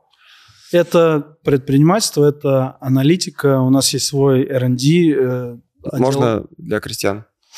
Э... Я, я про себя. Я просто R&D слова не понимаю. and Development, красивыми по-английскими словами. Research and Development. Да. Что это такое? Это отдел, который ест твои расходы больше, чем маркетинг, и ты не понимаешь, куда они уходят. На чем занимается? Исследованиями? Чтобы в какой-то момент тебе прийти такой, смотри, что... Миллиард долларов. Да. То есть э, туда входит аналитика, э, отдел аналитики, то есть они, мы, я не знаю, затронем эту тему или нет, мы недавно вышли в Саудовскую Аравию, Сейчас, дойдем, с таким не пали пока, это козырь. До 19... Дойдем, сейчас будет про Саудовскую Аравию еще история, вообще охренеть. До 22 года наш весь отдел аналитики занимался сбором данных по регионам Российской Федерации. Их там 80 плюс. В каждом регионе своя специфика. Информация – это деньги. Соответственно, чем больше ты информации достанешь... У тебя есть сотрудники на зарплате, чья да. работа тупо собирать для тебя информацию. Да. Сколько таких людей у тебя? Ну, около пяти. Пять человек? Да. Какой средний фот их, ну, совокупный месячный? 200. 250. То есть там по 30, по 40 тысяч не получают? Нет. А каждый? От 250. Каждый по 250 тысяч получает? Да. То есть в сумме это где-то там под лям 500? Да. Прикольно. От. Это, это дорого, это венчур тотальный. Да. Но он тебе может дать x100. Одну идею за три года, и она изменит всю игру. Вообще. У меня было две таких идеи. Благодаря... То есть этот отдел уже себя отбил сто пудов. Да. Давай расскажи нам про это. Ну вот, я, собственно говоря, к этому и подвожу, что есть люди, которых ты агрегируешь у себя под одной крышей, которые заточены на то, чтобы искать тебе ниши, голубой ниши. океан, надстройки, возможности снизить твои расходы, возможности повысить твои доходы. Что угодно, все. То есть ты накидываешь туда. У корпорации Apple, я не знаю цифру, посмотрите, сколько бюджета они тратят на R&D. Прости, очень интересно. А эти люди, это кто по прототипу? Ну, то есть это что за сотрудники? Там делится на два направления. Это либо аналитики. Аналитика... Просто в HeadHunter аналитик. Да, вбей, посмотри, кстати, сколько стоит хороший аналитик. Ну, то есть его работа называется аналитик. Да. А что он там аналитик? То есть не важно, что он любого аналитика берем, подходит? Не, не берем, конечно, любого. Ну, то есть ты смотришь его бэкграунд, ты смотришь, как он мыслит. Я куда. не к тому, что там не берем неопытного, я к тому, что они же бывают разных. Аналитик в экологии, аналитик в джаре, аналитик там в маркетинге. Я тоже так думал, пока не понял, что на самом деле важно не ниша, где он до этого прикладывал свою аналитику, вот. а уровень его мышления. Мозги. Да, абсолютно. То есть ты покупаешь мозги и время человека. Понятно. И у тебя и... есть такие аналитики. Да. Два, два раза это сработало очень мощно. Так. И, и вот эти ребята тебе принесли какую-то идею мощную. Да. Не, они... Это не ты придумал, это они тебе принесли. Ну, я ее доразогнал чуть-чуть. Но они были импульсом. Да, конечно, конечно. Обалдеть. Конечно, Расскажи, пожалуйста, конечно. про это. Я просто это не знал, эту подробность. Ну вот, собственно говоря, я, как, я про это уже сказал. А, они принесли мне цифры. и говорят, слушай, вот мы сейчас пыхтим-пыхтим, чтобы выиграть тендер в регионе. Что построить завод очередной. Что построить завод, да. Вот он стоит 2 миллиарда рублей. Вот мы сейчас потратим столько-то времени, столько-то денег, и не факт, что мы его выиграем. За это время люди пойдут еще в другой регион, другой в другой. Мы теряем скорость. Мгм. Это, это был, кстати, один из запросов. То есть ты им... Они не Ты им дал просто запрос, сидят- как быстро да, расти. Ты приходишь и в зависимости от настроения твоего формируешь запрос. Хочу Э, богатства и быстро. Кстати, это хорошая идея, как-нибудь сделаю срез моих запросов, потому что они вообще просто... А ты можешь Разные. э, скинуть э, этот файлик, вот как Кузнецов нам Вите скинул э, свои инсайты с Седова, чтобы Мгм. ты скинул список своих запросов аналитиков. Да, вообще легко. Давайте зашерим его, файлик. Кайф. Я выложил. Там, там реально, там вот от э, мокрого и до, до, до зеленого. То есть вообще... Это очень интересно. Это, это, наз- я это называю тестирование гипотезы. Я обожаю меня хлебом не корми, дай потестировать гипотезу. Мгм. Это возможность для меня потестить что-то. Я вот в операционке очень слабый. Э, Я очень крутой в стратегии, я очень крутой в генерации, э, в развитии проекта. Ну, правда. Ну, как бы, как бы, ну, вот так вышло. Поэтому я не лезу, я стараюсь не лезть в операционку, поскольку, поскольку это требует того, чтобы на рельсы поставить проект, ты должен вовлекаться. Дальше ты стараешься от этого отходить, потому что я теряю энергию, если я начинаю закапываться в операционке. Я абсолютно заряжен, э, когда я что-то генерю, проекты, там, направления и так далее. И поэтому я понял, что мне нужны люди, которые помогают мне давать э, материал, с чем мне работать. Сырье для мозга, Да, чтобы ты да. думал, генерировал. мне просто не с чем работать. Я понял, что что я буду сидеть тратить на это время? Сколько лет у тебя уже дело существует? Ну, года, наверное, с 17 Пушка. Может, Так. Да, может А быть, чуть попозже. если бы ты был не в мусорной теме, ты бы тоже такое дело строил? Конечно, обязательно. Вообще, Офигенно. То 100%. есть такое неочевидное решение. Да. Огонь? Можно начать с одного человека за 100 тысяч рублей, но он может вам скормить идею раз за, за год одну, которая изменит всю вашу игру. Я думаю, что это классная штука. Это аутсорсинг мозга, прикиньте. Такая нейросеть, которая за вас думает, как стать богаче, или, или нейросеть, решающая какую-то твою проблему в бизнесе. Самую, Да. самую проклятую. Так вот, собственно говоря, они подсветили мне. Я бы в жизни до этого не дошел, у меня не было бы времени закопаться в операционке. Это том себе числе сделаю такое дело. закапывание в операционке. Класс, супер. Я, я рад, что уже, Вообще, пушка. у- уже полезно. Я просто уже понимаю, насколько потенциала много он в этом. Да, очень, очень. Э, И они мне говорят, зачем лезть в операционку, ну, в выигрывание завода, если половина стоимости все равно заберет себе генподрядчик, а вторую половину... Который строил бетон э, Да. с коробку ангара. Где, кстати, норма прибыли очень низкая сейчас. У него- застро- Это девелоперы, эти, которые генподрядчики, но строят Да, заводы. В, в генподряде около государственных проектов очень низкая э, Рентабельность. рентабельность. Эм, Очень много, ну, как бы исторически кажется, что можно много заработать. Это уже стереотип на сегодняшний день. Но это куча головной боли, геморроя и, И рисков. и рисков. Да. Да. А Соответственно, вторая часть, второй миллиард уходит на само оборудование. Да, да. Второе, потому что если ты не поставишь оборудование по сортировке мусора, У тебя просто будет по сортировке мусора, да, это будет склад. Неотапливаемый, кстати. То есть даже для ВБ он вряд ли может подойти. Классно. И продажников с колл-центрами не посадишь. Да, и мы тотально поменяли модель. Мы поняли, что нужно ее скейлить, то есть ее э, увеличивать именно вот по принципу невладения, уходить, потому что наша зашоренность была как, Вы можно, как можно больше. Кирки золотой Да, мы хотим, да, да, да, конечно. А, мы хотим владеть заводами, владеть, владеть. А потом мы поняли, зачем. То есть у этого на самом деле, у э- как я сказал, у этого есть своя э, модель, но не в нашем Весьма случае. прибыльные. Да, Просто ты нашел еще более прибыльную модель. я нашел правильную стратегию приложения моей компетенции на ближайшие пять лет. Потому Несмотря на то, что- что ты знаешь, что, что один завод дает 4 миллиарда чистыми на дистанции в 20 лет, Да. ты такой, делаем другую тему. Делаем другую тему, да. Капец. Э, круче. То есть Нашел круче тему, и ты она, она не круче, я просто понимаю, эффективней. что... Она Да. эффективней. Да, и вот смотри, я сейчас объясню. Э, Мы плавно перешли к тому, почему мы начали заниматься производством оборудования. Мы не хотели, честно, как бы э, производственные процессы, если есть предприниматели, у кого есть производство, они знают, что это такое. Э, После начала э, СВО все европейские производители оборудования по сортировке мусора ушли с рынка. И как бы мало кто это понял в моменте, но мы поняли, что нам на свои же заводы через два года нечего будет ставить. И как бы, и что делать-то? Потому что сейчас это валютные риски, таможенные риски, э, там, ну и так далее, и так далее. Привезти оборудование из Европы. Из-за санкций возник глубейший океан просто. Да. Потому И- что все, все об- оборудование шло из Европы. И все европейцы отказались поставлять в Россию, а нам нужно построить 270 заводов еще. Вот такой вот потенциал. Да, и поэтому мы поняли, что окей, надо туда лезть по-любому, хотим мы, не хотим, это нужно для отрасли. И при этом мы поняли, что там есть... э, То есть емкость рынка 270 миллиардов на дистанции ближайшие там 5-6 лет. Да, да, да, да. При этом нет конкуренции никакой абсолютно, и маржа космическая. Ну, с оговорками, ну да. Ну, я понятно, что типа не как в стройке, во всяком случае, не, Не, девелопменте. не, не, выше, вообще. чем девелопменте. И это не считать э, maintenance, то есть обслуживание сервиса и ремонта. Потому что за счет того, что у нас был хороший, классный сервис и ремонт оборудования, мы чуть-чуть пересобрали всю эту историю, вдохновились европейскими э, нашими э, партнерами, как они делают эти там разрыватели пакетов немецкие, как они делают шведские прессы для картона, для пластика. Э, и мы просто сделали то же самое.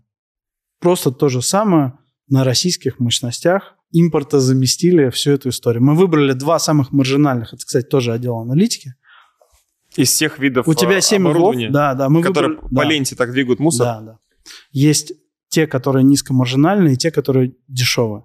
А есть самые, первое, маржинальные, а второе, они поняли, тоже, кстати, вот их тема, они поняли, что вне зависимости от завода, большой он или маленький, всегда будет присутствовать начало цепочки и конец цепочки. Вот ты внутри наполнять его можешь как хочешь. Как конструктор Лего. Да, но всегда на входе есть вход и есть выход. Всегда. На входе есть разрыватель А- пакетов. Да. Это та штука, которая пакет рвет, чтобы ну, мусор сейчас сортировать, что он обычно завязан. Да, мы выкидываем пакеты, завязанные в мешках, и если ты перед сортировкой его не разорвешь, ну ты не сможешь ничего сделать. Да. Соответственно, А у нас было оборудование, Миша мне рассказывал, барабанного типа, да, который крутил барабан, и Да. из-за этого все стекло билось, и вторсырье было непригодно для переработки. А специальное оборудование, которое рвет пакет, не вредя содержимому. да, совершенно Они верно. Это, изобрели. это, кстати, европейская технология, мы не придумали ничего. Но вы ее воспроизвели в да, России. Да, да, мы ее скопировали. Ну а что, come on, ну, как бы... правда Здесь это глаза. допустимо. Да, да, да. Ну, в Европу я не выйду с этим продуктом, потому что на меня посмотрят и скажут, в смысле? Не все копирование мы одобряем. Да, но вдохновлялись мы ими, да. Э, Просто то, что ты сказал, эм, это, э, раньше он работал по принципу стиральной машины. Да. Весь входящий мусор вот так вот барабаном крутился, и если до этого был шанс хотя бы какой-то отсортировать стекло отдельно и картон отдельно, то во время вот этой мойки билось стекло, стекло резало картон, упаковку, все соки, воды и так далее разливались, окончательно портили картон, портили стекло, потому что его острое, ну, даже люди, которые стоят на линии, они, ну, не могут его взять. Оно острое, оно поранится. Вот, и, соответственно, это убивало полностью процесс сортировки, поэтому эффективность завода по Мусоросоковыжималка была такая, Да, да, да, 10%. И, кстати, еще один прикольная штука, которую мы не специально, но эмпирически к этому пришли. Оказалось, что разрыватель пакетов безопасен, и он, эм, он может спасти жизнь человека. Есть... э, ли- что такое линия сортировки? Это конвейеры, по которым едет мусор, и в разные стадии проходят разные виды сортировки. Там воздушная, тра-ля-ля. В середине процесса стоят люди. Почему их 200 человек? А, Не только потому, что это рабочие места в регионе, налоги, а потому что там действительно есть э, определенный человеческий фактор, который и плюс, и минус. И он тебе помогает какие-то моменты, которые техника сегодня не может увидеть, может человек увидеть. И они стоят, контролят и какие-то вещи забирают. И были случаи, когда э, человек брал что-то, думая, что это, там, не знаю, упаковка, а это оказывался какой-нибудь газовый баллон. И он просто взрывался, и можно было сильно пострадать. В момент, когда работает разрыватель пакетов, он помогает этот баллон, то есть если он взорвется, он взорвется там, ну, пострадает оборудование, но человек не пострадает. М, Соответственно, вот... Круто. И вы, короче, такие штуки сделали? Их производите, поставляете сейчас на завод? мы, мы только начали, то есть мы полтора года убили на то, чтобы его сделать. Создать производство по созданию производственного оборудования. Да. чтобы сделать... Можно ну, сказать, вы тяжелая промышленность теперь. Да, ну да, да, да. Мы подходим сразу по два, кстати, вот э, госинструмента, да. Мы подходим под субсидии Мина, э, Министерства экологии, мы подходим под субсидии Министерства Минпромторг, потому что у нас э, импортозамещение, и у нас нацпроект экология. Вот, пожалуйста. Круто. Вот, вот пример. Возможно. Для, для нас это стартап, мы только начали, да, мы полтора года, мы не занимались продажами, мы могли в рынок это сделать быстро, э, но я специально не хотел, я хотел... Уже продали что-нибудь? Да, вот э, мы э, провели выставку, кстати, вот для, для нас это стартап, в Крокус Экспо недавно прошла э, выставка, мы собрали заказов на 200 миллионов рублей за три дня индустрия и отрасль о нас не знала, как о бренде. То есть это новый бренд по производству оборудования российский, который вышел, красивый, розовый. Была мусорная да? выставка? Да, каждый год проходит крупнейшая мусорная выставка. Хорошо, что ты подметил. Uh, Waste Tech. Uh, каждый год. Я бы сходил на такое, прикольно. Можете позвать еще раз? Просто мне даже интересно погулять, да, посмотреть, да. что такое вообще. Да, пожалуйста. Приходите, давайте вместе пойдем, посмотрим. На этой выставке мы первый раз вы, вывели новый продукт, яркий, розовый, как я уже сказал, для аналоговой да, отрасли. Они сделали это оборудование еще угар просто. Розового цвета. Мусорное оборудование розового цвета. И там еще кот с яичками такой. И кота с яичками. Максимальный эпатаж. И это привлекло кучу внимания. Маркетинг.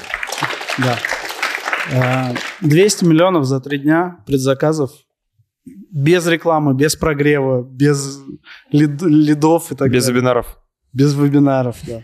Просто мы поняли, Без что, регистрации. что это боль отрасли, и на самом деле как бы вот мы ее считали Круто. и сделали. Поэтому... Еще и финальный второй, получается, у вас, который в конце линии стоит, это... Это пресс для картона, то есть э, любая фракция тоже здесь банальная э, логика, да, то есть ты э, понимаешь, что у тебя картон весит э, мало, объем большой, пластик весит мало, объем большой. Ты, тебе, чтобы повезти на, в соседнюю область на завод, продать эту фракцию, тебе ее нужно сжать. Уменьшить, чтобы да. она влезла в фуру. Да. Для этого нужен сильный пресс. И вы сделали там, гидравлический такой. пресс. Да, мы сделали э, там, Круто. европейского качества пресс. И сейчас ваша стратегия продолж... продолжать помогать людям открывать замусорные заводы, как консалтинг. Одно из направлений, да. Плюс, продав... а вам для вас это вход в воронку, потому что если вы помогли кому-то открыть завод, вы получили заказ на оборудование. Совершенно верно. Такая вот схема. Пушка. Все то же самое, как многие бизнесы делают, просто ну, игра с другими ставками, с другими чеками. Вот и вся разница в чистой прибыли. Да. Круто. Еще я хочу, чтобы ты рассказал нам про Саудовскую Аравию. На десерт. Давай, жги. Благодаря отделу аналитики. Опять они? Да. А, что произошло? 22 год. Турбулентность полное вообще непонимание, что, куда это вообще будет, не будет. на самом деле, э, я немножко лукавлю, я, конечно, понимал, что все будет. Но потому что это топ-3. Немножко замедлится просто. Да, просто это замедлится. Э, плюс я в этот момент понял, что у нас вся диверсификация рисков, о которой я кричал, она оказалась внутри одной отрасли, внутри одного сегмента, внутри одной валюты. И то, что мне раньше казалось хеджированием рисков, то есть э, моя защита от внешних раздражителей, я понял, что, блин, у меня нету ни валютной выручки, у меня нету ничего, и если что-то произойдет внутри этой отрасли, вот так вот произойдет выключение, и все, и до свидания. Точнее, это вот то, что мне как бы подсветили, да? Да. И Наставники. Я, я попросил... А? Наставники и аналитики. Аналитики. Аналитики сказали, Миша, есть проблемы. Риск, да. Риски. Карта рисков мы рисуем, то есть это вот я всем рекомендую в каждом бизнесе. А можешь тоже поделиться картой рисков? Да. Мы покажем как пример. Хорошо, Мне да. Прикольно конечно. тоже. Только мне надо будет напомнить, потому что... Да, мы все сделаем. Я попросил аналитиков посмотреть, то есть если раньше они смотрели регионы России, я сказал, ребят, а что вообще в мире происходит? Вот у нас поменялось, поменялось количество стран, с кем мы дружим, поменялись страны, с кем мы теперь не дружим, вообще посмотрите, что происходит. И ребята посмотрели, изучили, сказали, слушай, Саудовская Аравия очень похожий рынок на рынок России, российского мусора, России, обращения с отходами. И у них и у нас большая территория. Что значит большая территория? Большая территория означает, что ты мусор не сортируешь, тебе проще его закопать. То Если... есть, типа какой-нибудь Монако, Лихтенштейн, им выгоднее сортировать, потому что у них очень мало земли. Им, им выгоднее, к сожалению, сжигать. Сжигать. Да, все маленькие страны типа Сингапура, Японии, Швеции, они Арабские Эмираты, казалось бы, да? Почему мы туда не пошли? Сейчас все в Дубай летят. А, нет, нам этот рынок, не, он сейчас вот на первой итерации не подходит, потому что у них маленькая территория. Посмотрите на карту, посмотрите, какая Саудовская Аравия и, как, и какие Эмираты. Соответственно, у них большая территория. И те, и другие исторический мусор не сортируют, но Эмираты пошли по не очень хорошему сценарию. Они построили за 500 миллионов долларов завод по мусоросжиганию, и весь мусор будет сжигать. Под предлогом того, что они генерят энергию из мусора, но как ты можешь генерить энергию из банановой кожуры? А, то есть тебе, чтобы сжечь банановую кожуру, нужно потратить больше электроэнергии, теплокалорийности, чтобы эту энергию из банана Ну, а получить. пластик и бумага, картон горит, и он дожгет эту кожуру. Да, там диоксины, фураны, вот эти выбросы, э, зольность и так далее. То есть это очень экологически э, фиго- Нечисто. фиговая история, да. Понятно. А, И вы увидели тренд, что Саудовская Аравия похожа на Россию. Да, то есть э, и там, и там большая территория, и там, и там мусор не сортируют, и там, и там есть нацпроект экология. То есть запрос на экологизацию бизнеса и государства. Ну, какие-то еще мелкие метрики, но мы поняли, что... Увидели, что рынок очень похож. Да. То есть вы не можете, то ничего не меняя, особо развернуть хорошенько крылья свои. Да, рынок похож, это тот же Голубой океан. Э, границы открыли несколько лет назад. Территория большая, новая, интересная. С Россией очень хорошие отношения. Сегодня и вчера вот мы эм, сейчас в, той- в том же Сити проходит межправительственная комиссия Российской Федерации, Саудовской Аравии по целому блоку вопросов, куда входит естественная экология.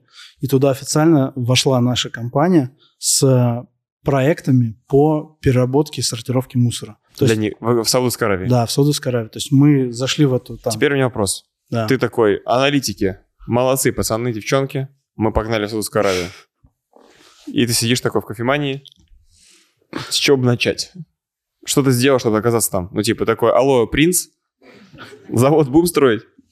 Или там Ну, вебчик провел? примерно так и было. Да. Ну, мне просто интересно, вот как человек из России, Михаил Замарин, да, понятно, образованный, умный Хорошо, парень. я- опять же, я, я не спорю с тобой. Я без накопленной компетенции и опыта, которые мы получили за 12 лет, честно, вряд ли бы смог что-то сделать. Это понятно. Нет, ну, я к тому, что, смотри, Это я раз. уверен, что среди наших зрителей Да. Есть огромное количество предпринимателей с колоссальным опытом в своей теме, которая интересна была бы международным партнерам, Да. которые могли бы на него выйти. Мне здесь любопытно просто, как рассуждал твой мозг нестандартно, Мгм. что в итоге я получил в WhatsApp от тебя фотографию тебя, стоящего в кабинете с принцем Саудовской Аравии, подписывающего контракт на хреновую тучу миллионов долларов. Ну, типа, какая была цепочка событий, как ты рассуждал, что ты в Москве, в речном вокзале э, сидишь э, на водном стадионе, сидишь там в этом, э, в кофемании, и потом ты сидишь э, в Эр-Рияде, в кабинете шейха, подписываешь контракт. Окей. а, Это очень интересно. Да? Так что выкладывай. окей. Да, я... И я даже если решение простое, да у меня кореш его знает на- лично, если в доту играет. Ну, типа, все, классная схема. Потому что это тоже неочевидное решение для многих. цепочка логистических событий. То есть все очень рационально и логично на самом деле. Рационально. И рационально, и логично абсолютно. И Абсолютно рационально, и рационально. нелогично. Рационально, А, супер рационально и супер логично. давай, Вот, ну вообще. как, гаси. э, Эксперт Михаил Сейчас, Замарин но- готовый идти в Саудовскую Аравию. Что делать начал? Сейчас я пытаюсь это все коротко. Вспомнить, да? Э, ну, не, не вспомнить, просто большой объем. Э, смотри, мы развивались по двум направлениям. Я же это рассказываю с учетом того, что мы пытаемся показать пример предпринимателям и логику, да? Чтобы они могли со своими темами, не с мусорной темой, Да, да, да, а с другой зайти в другую страну. Да. И я- еще, Ну, еще вот- мне интересно, прости, что доп- дополню, почему ты, увидев потенциал в рынке Саудовской Аравии, пошел не общаться с какими-то местными предпринимателями или министром экономики, а ты пошел к принцу? Ну, типа, Мы везде пошли. вот это тоже интересно. Расскажи, пожалуйста, про это. Во-первых, мы пошли везде. Во-вторых, э, наши любимые аналитики посчитали, что э, на, как ты уже сказал, у нас в России 60 миллионов тонн э, твердых коммунальных отходов, ну, мусора, да? 60 миллионов на 140 миллионов человек В год. в год. А в Саудовской Аравии, где живет 35 миллионов человек, мусора в год генерится 53 миллиона тонн. Больше мусора там на человека, Ну, чем у нас. Да. И, и это официальные цифры. К 2035 году там будет 106 миллионов тонн в год мусора. 106 миллионов тонн. Можете себе представить? Это первое. То есть это объем рынка. Ты смотришь объем рынка. Где, куда идти. Посмотри объем рынка. Дальше. Там есть мультипликаторы. Мультипликаторы на такого рода проекты мы изучили P/E. Вбиваешь, это per um, profit earning. То есть это мультипликатор твоей прибыльности, и это открытая... Это оценка компании. Оценка компании, да. Оценка компании по определенному алгоритму. Да. Ну, то есть мы это делаем не для того, чтобы продать. 3-5 мы это делаем, да, 3-5 ебеды. А, то И беда – это прибыль до вычета налогов. до вычета налога, да. Да. То там это И оценка компании, прости, оценка компании – это 3, берется годовая ебеда, годовая прибыль до вычета налогов умножается на 3 или 5 или другой коэффициент. И это называется как раз коэффициент оценки, стоимость компании получается. Сколько стоит компания в текущую секунду. И вот Да. в разных отраслях стоимость оценки разная, коэффициент влияет на нее. А на коэффициент влияет куча параметров, каждая ниша свои. 15, 20, Оценка компании 25, Прикольно. 30 и так далее. То есть там ну, сумасшедшие. Я до сих пор там какие-то Да. не верю. а, но даже 10, окей, даже 10 уже дает тебе большую нишу и возможность строить там проекты. Там прозрачная механика. То есть, ну, там очень много надстроек, а, которые проще делать с нашим опытом здесь, Да. как предприниматели просто выгрызают Всё. себе Почему прибыль. Саудовская Аравия, прям понятно. А Да. как ты вышел на Хорошо, вот Да. рассказываю. Мы пошли, мы как бы напалмом начали пробовать все методы. Соответственно, что мы поняли? Первое, если ты живешь в России, и у, у России с этой страной есть дипломатические отношения, с высокой степенью вероятности есть посольство этой страны. Посольство Саудовской Аравии в России. Да, да, да. Первым шагом мы туда идем просто в холодную. Здорово, Да, давайте да. дружить. И я здесь хочу предостеречь, чтобы не было никаких иллюзий. У них э, около полгода занял процесс оценки нас и проверки нас. То есть, если вот Для мы... встречи. Давай так, не для встречи, нет, для... Э, работы. Нет, они все очень дружелюбные, они все такие, да, Ну, то есть реб- вы физически ребята, пошли в это заходите. посольство. да, да, да. Просто пришли, записались на прием Да, к послу. коми- коммерческий атташе, посольство Саудовской Аравии, очень дружелюбный э, саудит. э, По-русски говорит? Нет, но учится там и так далее. Все Вы пришли и сказали, привет, молодой, мы знаем, заряженный. вот наши аналитические данные, Да. вот чем умеем, Да. давайте дружить. Он такой, Он такой, во, класс, вообще супер. Классная идея, ребят. Идите сюда. реально так было? Да. Классно. Ну, опять же, мы, мы по двум направлениям развивались, Да. то есть они в какой-то момент сойдут. Окей, и после этого Да. вот, все подружились, и дальше что он говорит, давай А делать, дальше он говорит, мы вас будем проверять. как я- компанию. Что как вы не- компанию. Просто я здесь хочу сделать оговорку, что, опять же, так исторически вышло, что в нашей отрасли все участники индустрии, они делают все, чтобы не попасть на радары, в спарк и так далее. То есть вот этот элемент номинальности, он присутствует и по разным причинам. Единственное, кто об этом знает, это налоговая. В нашем случае мы платим очень много налогов, и налоговая знает все наши активы. И знают, например, банки, и знают инвестора. То есть кто, кто заходил.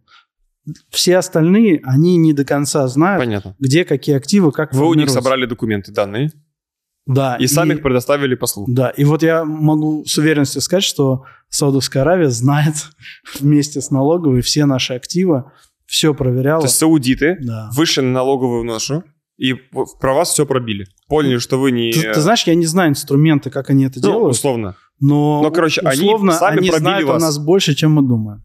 И они вас пробили. Да, полгода пробивали. Понятно. А в это время что-то с ними общались, отношения строил, кафе да, ходил, мы, ресторан? Да, да, мы в- и кстати, они везде, не дай бог, ты за него заплатишь, кальян э, оплатить. В смысле? Ну, потому что это будет считаться взяткой. А, То есть э, мы тоже хотели Гигея, давайте мы вас выгулим везде.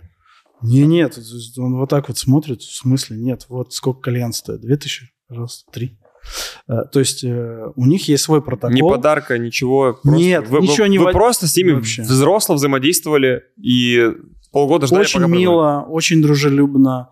Мы показывали, знакомили с культурой российской. Но везде есть предел. То есть отношения строили, да, строим. но не выгуливали.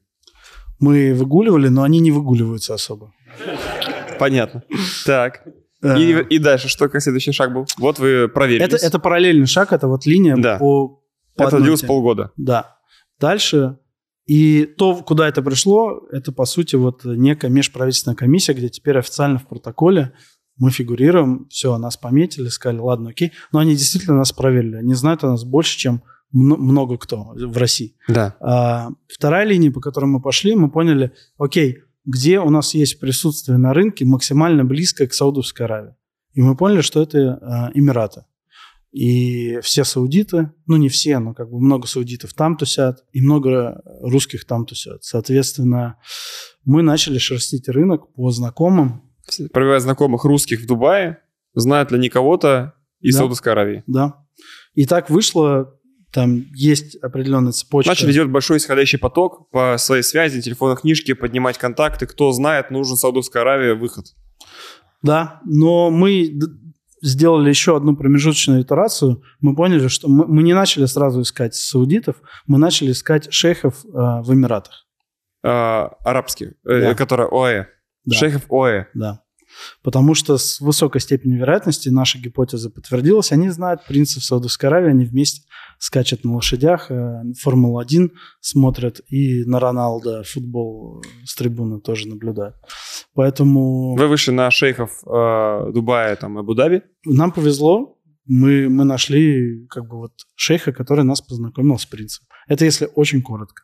Но э, без компетенции, то есть здесь, пожалуйста, не надо строить иллюзий. То есть это, здесь элемент удачи только в том, что вот мы сделали очень много итераций, и нам повезло, что мы нашли там вот связку. Но дальше эта связка ничего не стоит, если ты не можешь себя продать. И дальше начинается вот это. Либо полгода тебя будет проверять, либо это... Ну, то есть ты должен либо уникальную компетенцию показать, либо твои слова должны быть как бы проверены. Понятно. Вот. И в итоге так вышли на принца. Да. И вы прошли, сказали, принц, здорово, давай мутить бизнес. Да, мы сказали, слушай, чувак, э, у нас есть э, опыт, и это... То есть здесь очень важный, кстати, И мы момент. знаем, что вам надо. Здесь очень важный момент в том, что мы, как э, западные ребята, не пришли качать права, типа, вот, давайте мы вас здесь построим. Мы вы, выбрали стратегию так, такую, типа, чуваки, это ваша страна, это ваша территория, это ваши правила, это ваш мусор. Дайте нам возможность поделиться своей компетенцией и опытом, чтобы вы не сделали те ошибки, которые мы сделали.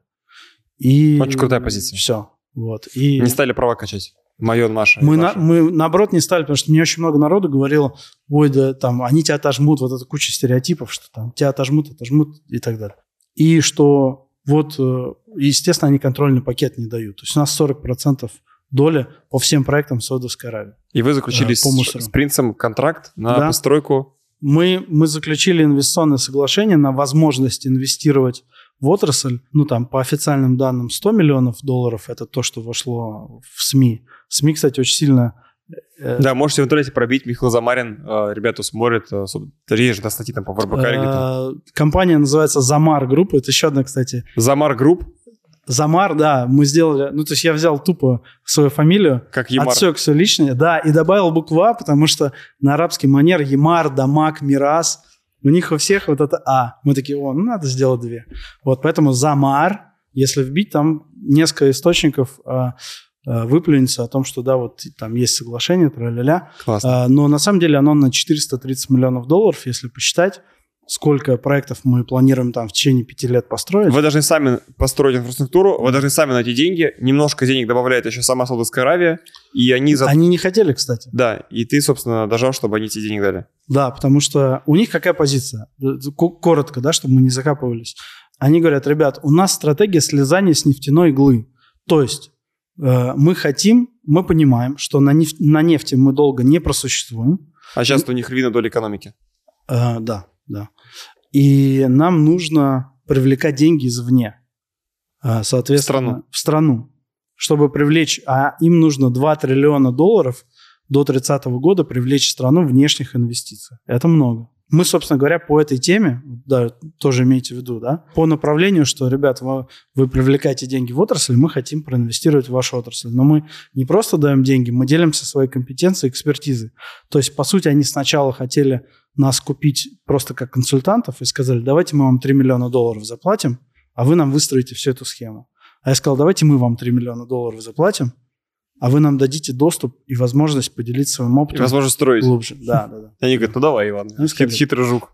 Ну, если коротко, то они согласились, но, опять же, здесь нет никакой уникальности. Это тоже важный момент переговоров. То есть ты не согласился на первый офер, а пере- переделал договоренности. Да, да, да. да. А, и там было много поворотов, а, потому что они сказали, ладно, окей. То есть сначала, ладно, окей, ладно, окей, ладно, окей. Потом они говорят, ладно, окей, но денег мы не дадим. Потому что... Сам привлекай. Да. Ну, как бы... Нам нужны заводы, деньги будут твои. Да, деньги будут твои, инвестируем, мы тебе даем зеленый свет, мы тебе даем... Поддержку. Поддержку, то есть вопросов нет, давай. Я говорю, ребят, круто, спасибо, но мы должны понимать, что наши риски должны быть захеджированы, потому что вы должны быть вовлечены в проекте. Поэтому будьте любезны, хотя бы там на 2 рубля наших, 1 рубль свой Положить. дайте, да. И вот мы тоже много времени на это потратили. Они И согласились. они согласились, да. Круто. И сейчас вы там начинаете развивать сеть мусорных заводов в особых Да, регионах. мы сейчас э, в 9 регионах, э, 9. Э, еще, кстати, один, э, коротко, вот скорее как наблюдение, опыт, да, который я эмпирически к этому пришел. Э, в России мы начинали с сортировки мусора, а это большой долгий цикл, проект, около государственный тариф, тра-ля-ля. Мы сейчас пошли по другому принципу. Мы начали с того, это называется кэш-кау, это дойщ- дойная коро- корова. Э, То, что генерит тебе кэш быстрее всего, это переработка пластика. То есть, опять же, тоже некий элемент аналитики, но, например, построить мусорный, мусоросортировочный завод 3 ерда и 3 года, а построить э, завод по переработке пластика там 200 миллионов рублей и 12 месяцев. И ты from day one, то есть с первого дня начинаешь получать сырье с рынка. Это коммерческий проект, это не государственный. Коммерческий проект. Ты с рынка бутылки покупаешь, их перерабатываешь, делаешь флекс-гранулы или там, не суть, да, новый продукт на, на рынке и продаешь его дороже в этот же день. На все есть спрос. Это commodities, то есть это то, что вообще торгуется на рынке, на бирже, э, э, котировки там и так далее. Поэтому мы выбрали то, что быстрее всего можно имплементировать, то, что быстрее всего можно сделать, показать traction, то есть показать цифры, и дальше на это наслаивать уже сортировку. Ну, то есть там, там Круто. есть своя специфика, но... Огонь. Ну, вот да. такая история с Саудовской Аравией. Пушка. Ну, и я бы хотел э, дать возможность задать вопросы. Есть желающие что-то спросить? Дайте, пожалуйста, микрофон. Да, ребятам, в зал. Sorry, если мы затянули, но Не, классно, мне нормально. пришлось погрузить... э, Михаилы, спасибо вам огромное за все, что вы делаете. Знаете, у меня первый вопрос такой. А, для меня люди, которые а, выделяют время на свою жизнь, а, точнее в своей жизни на свои хобби, они хакнули жизнь. И вот скажите, как а, хобби а, и вообще бадминтонный клуб и то, что вы уделяете время своим каким-то досуговым занятиям, влияет на ваш бизнес? Классный вопрос, спасибо большое. В 7 утра сегодня у меня был хоккей. Ты же начал так заниматься им. Я только начал им заниматься. Э, в нашем же клубе два раза в неделю хоккей, два раза в неделю бадминтон и два раза в неделю баскетбол. Вот это для меня просто то, что То есть у тебя один нравится. день в неделю, две тренировки. У меня э, 6 дней в неделю тренировки. По один- два раза в день. По два... Нет, нет, нет, Две подряд. нет.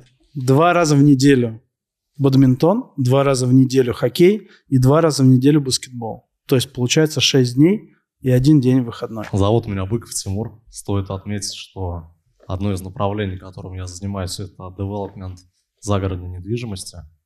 Дома преимущественно из клееного бруса собственного производства. Перед тем, как к вопросу перейти, хотел бы поблагодарить, Миша, тебя персонально за взвешенное, серьезное решение начать говорить об этом.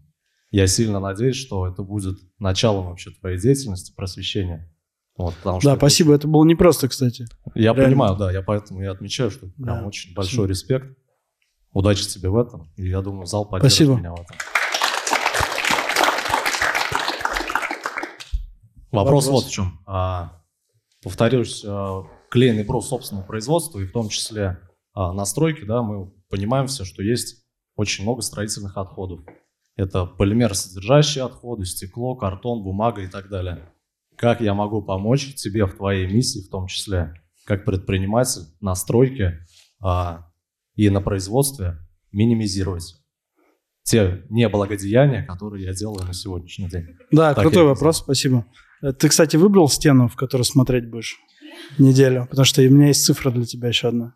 В лобовое стекло. А как вас зовут? Тимур. Тимур. Тимур. Тимур напомнил, я об этом забыл. Итак, мы поняли, сколько бытовых отходов в России генерится. 60 миллионов. Да, я уже запомнил это. Как вы думаете, сколько промышленных отходов в России в год? Вот если 60 миллионов тонн твердых коммунальных отходов. Ставлю на, Ну, ш- на ш- 600 миллионов, ноль справа. Ноль справа. Так, ну, оптимистично, так. Оптимистично? Ну, везде оптимизм. Хорошо, да, ты сейчас поймешь. Так. 30?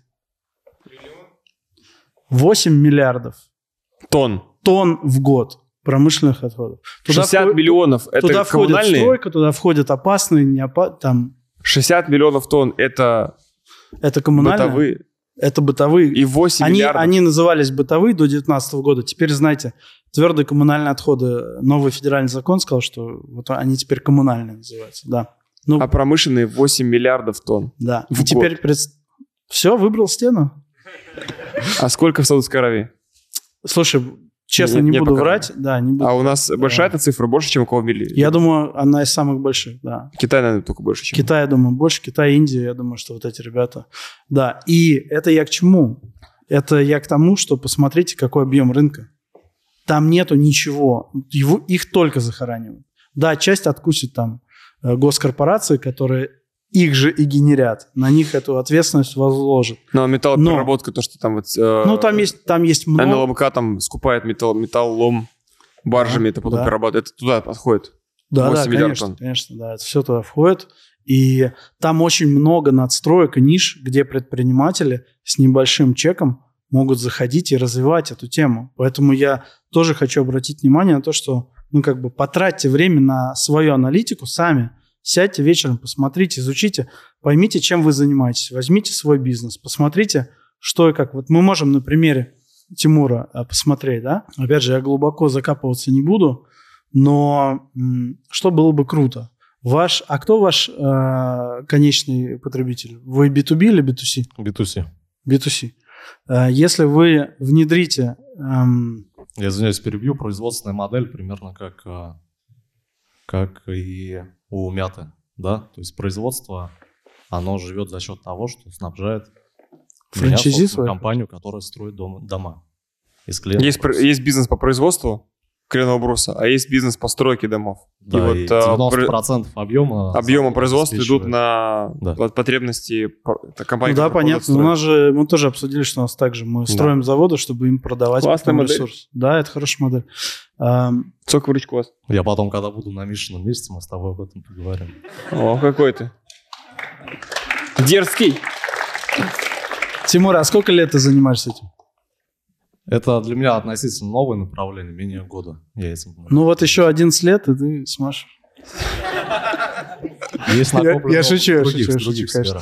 что А, рассказать? Смотри, во-первых, я бы внедрил у тебя R&D, потому что у тебя очень крутая сфера, где можно делать очень крутые... Вот экологизация бизнеса на твоей нише одна из супер крутых, потому что если ты научишься производить фракции, которые можно отделить, вот эта го- гомогенная фракция, то есть она не где-то взял клей, деревяшку, металл, фольгу, э, пластик, заклеил, у тебя вышел вот такой классный материал, а как ты его сортировать потом будешь? Как ты его будешь потом перерабатывать? Ты не сможешь, все, она окажется на полигоне. Соответственно, если вы задумаетесь над тем, как разделять эти фракции отдельно, то есть вот если ты производишь эту фракцию потом говоришь, кстати, если вы нам ее принесете обратно или в целом мы ее где-то увидим, мы ее сможем переработать, потому что мы знаем, как отделять, мы знаем, как... Ну, то есть задача отделить фракцию от фракции. И это первое. И второе задача поработать с самой фракцией, понять, что, как ее обратно вернуть в экономику. Это циркулярная экономика называется. То есть ее нужно обратно вернуть. И это для вас э, очень крутой маркетинг, потому что дальше вы начнете лепить себе э, эко-маркировку о том, что вы заботитесь о планете, тра-ля-ля, там много разных направлений, и ваш конечный потребитель через 3-5 лет будет на это смотреть. И когда он будет строить дом, дети э, и так далее, они, ну, то есть родители для своих детей хотят экологичный дом. И если они смогут принять решение между двумя компаниями, а в одной будет экологизация этих процессов, с высокой степенью вероятности они даже переплатят за Круто. стоимость. Супер. Спасибо большое. Ну и финалочка. А, у меня финальный вопрос для тебя, Давай. который мне понравилось задавать гостям. И он, вопрос мы называем рубрикой «Снять трусы». Это вопрос про собственные страхи, переживания, боли. А, Что для тебя, как для предпринимателя, сейчас является зоной наибольшего стресса, то, чем ты больше всего паришься, как есть, переживаешь? Мы говорим про бизнес, понятие, что это там а, какие-то близкие могут быть вопросы, там, да, личные.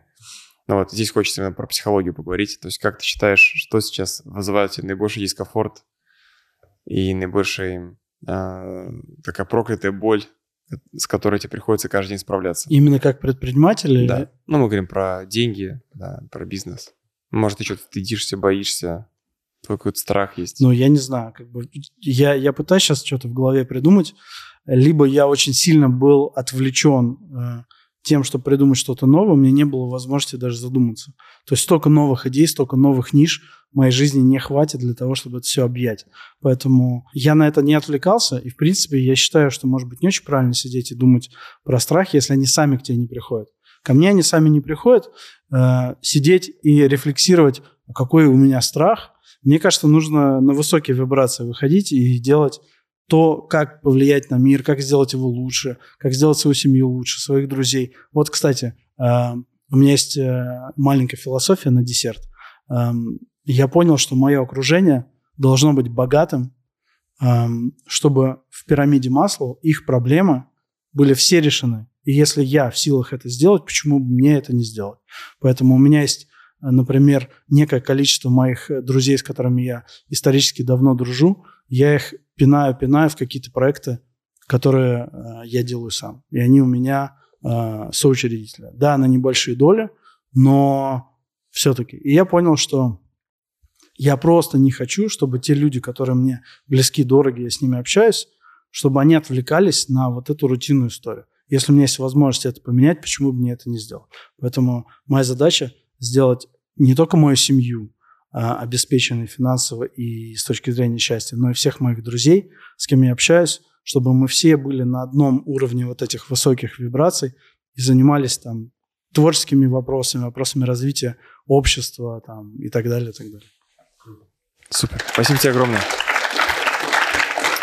У нас в гостях был Михаил Замарин, э, человек, который активно продвигает тему экологизации нашей страны. Э, Спасибо тебе огромное, что ты пришел.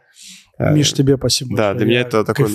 Огромное, да, было погружение. Для меня абсолютно неведомое просто озеро. Огромное, гигантское озеро, глубинное, с госконтрактами. С, Это э, был каминг-аут небольшой. Да, поставьте Спасибо. обязательно лайк нашему выпуску, если вам зашел этот э, подкаст.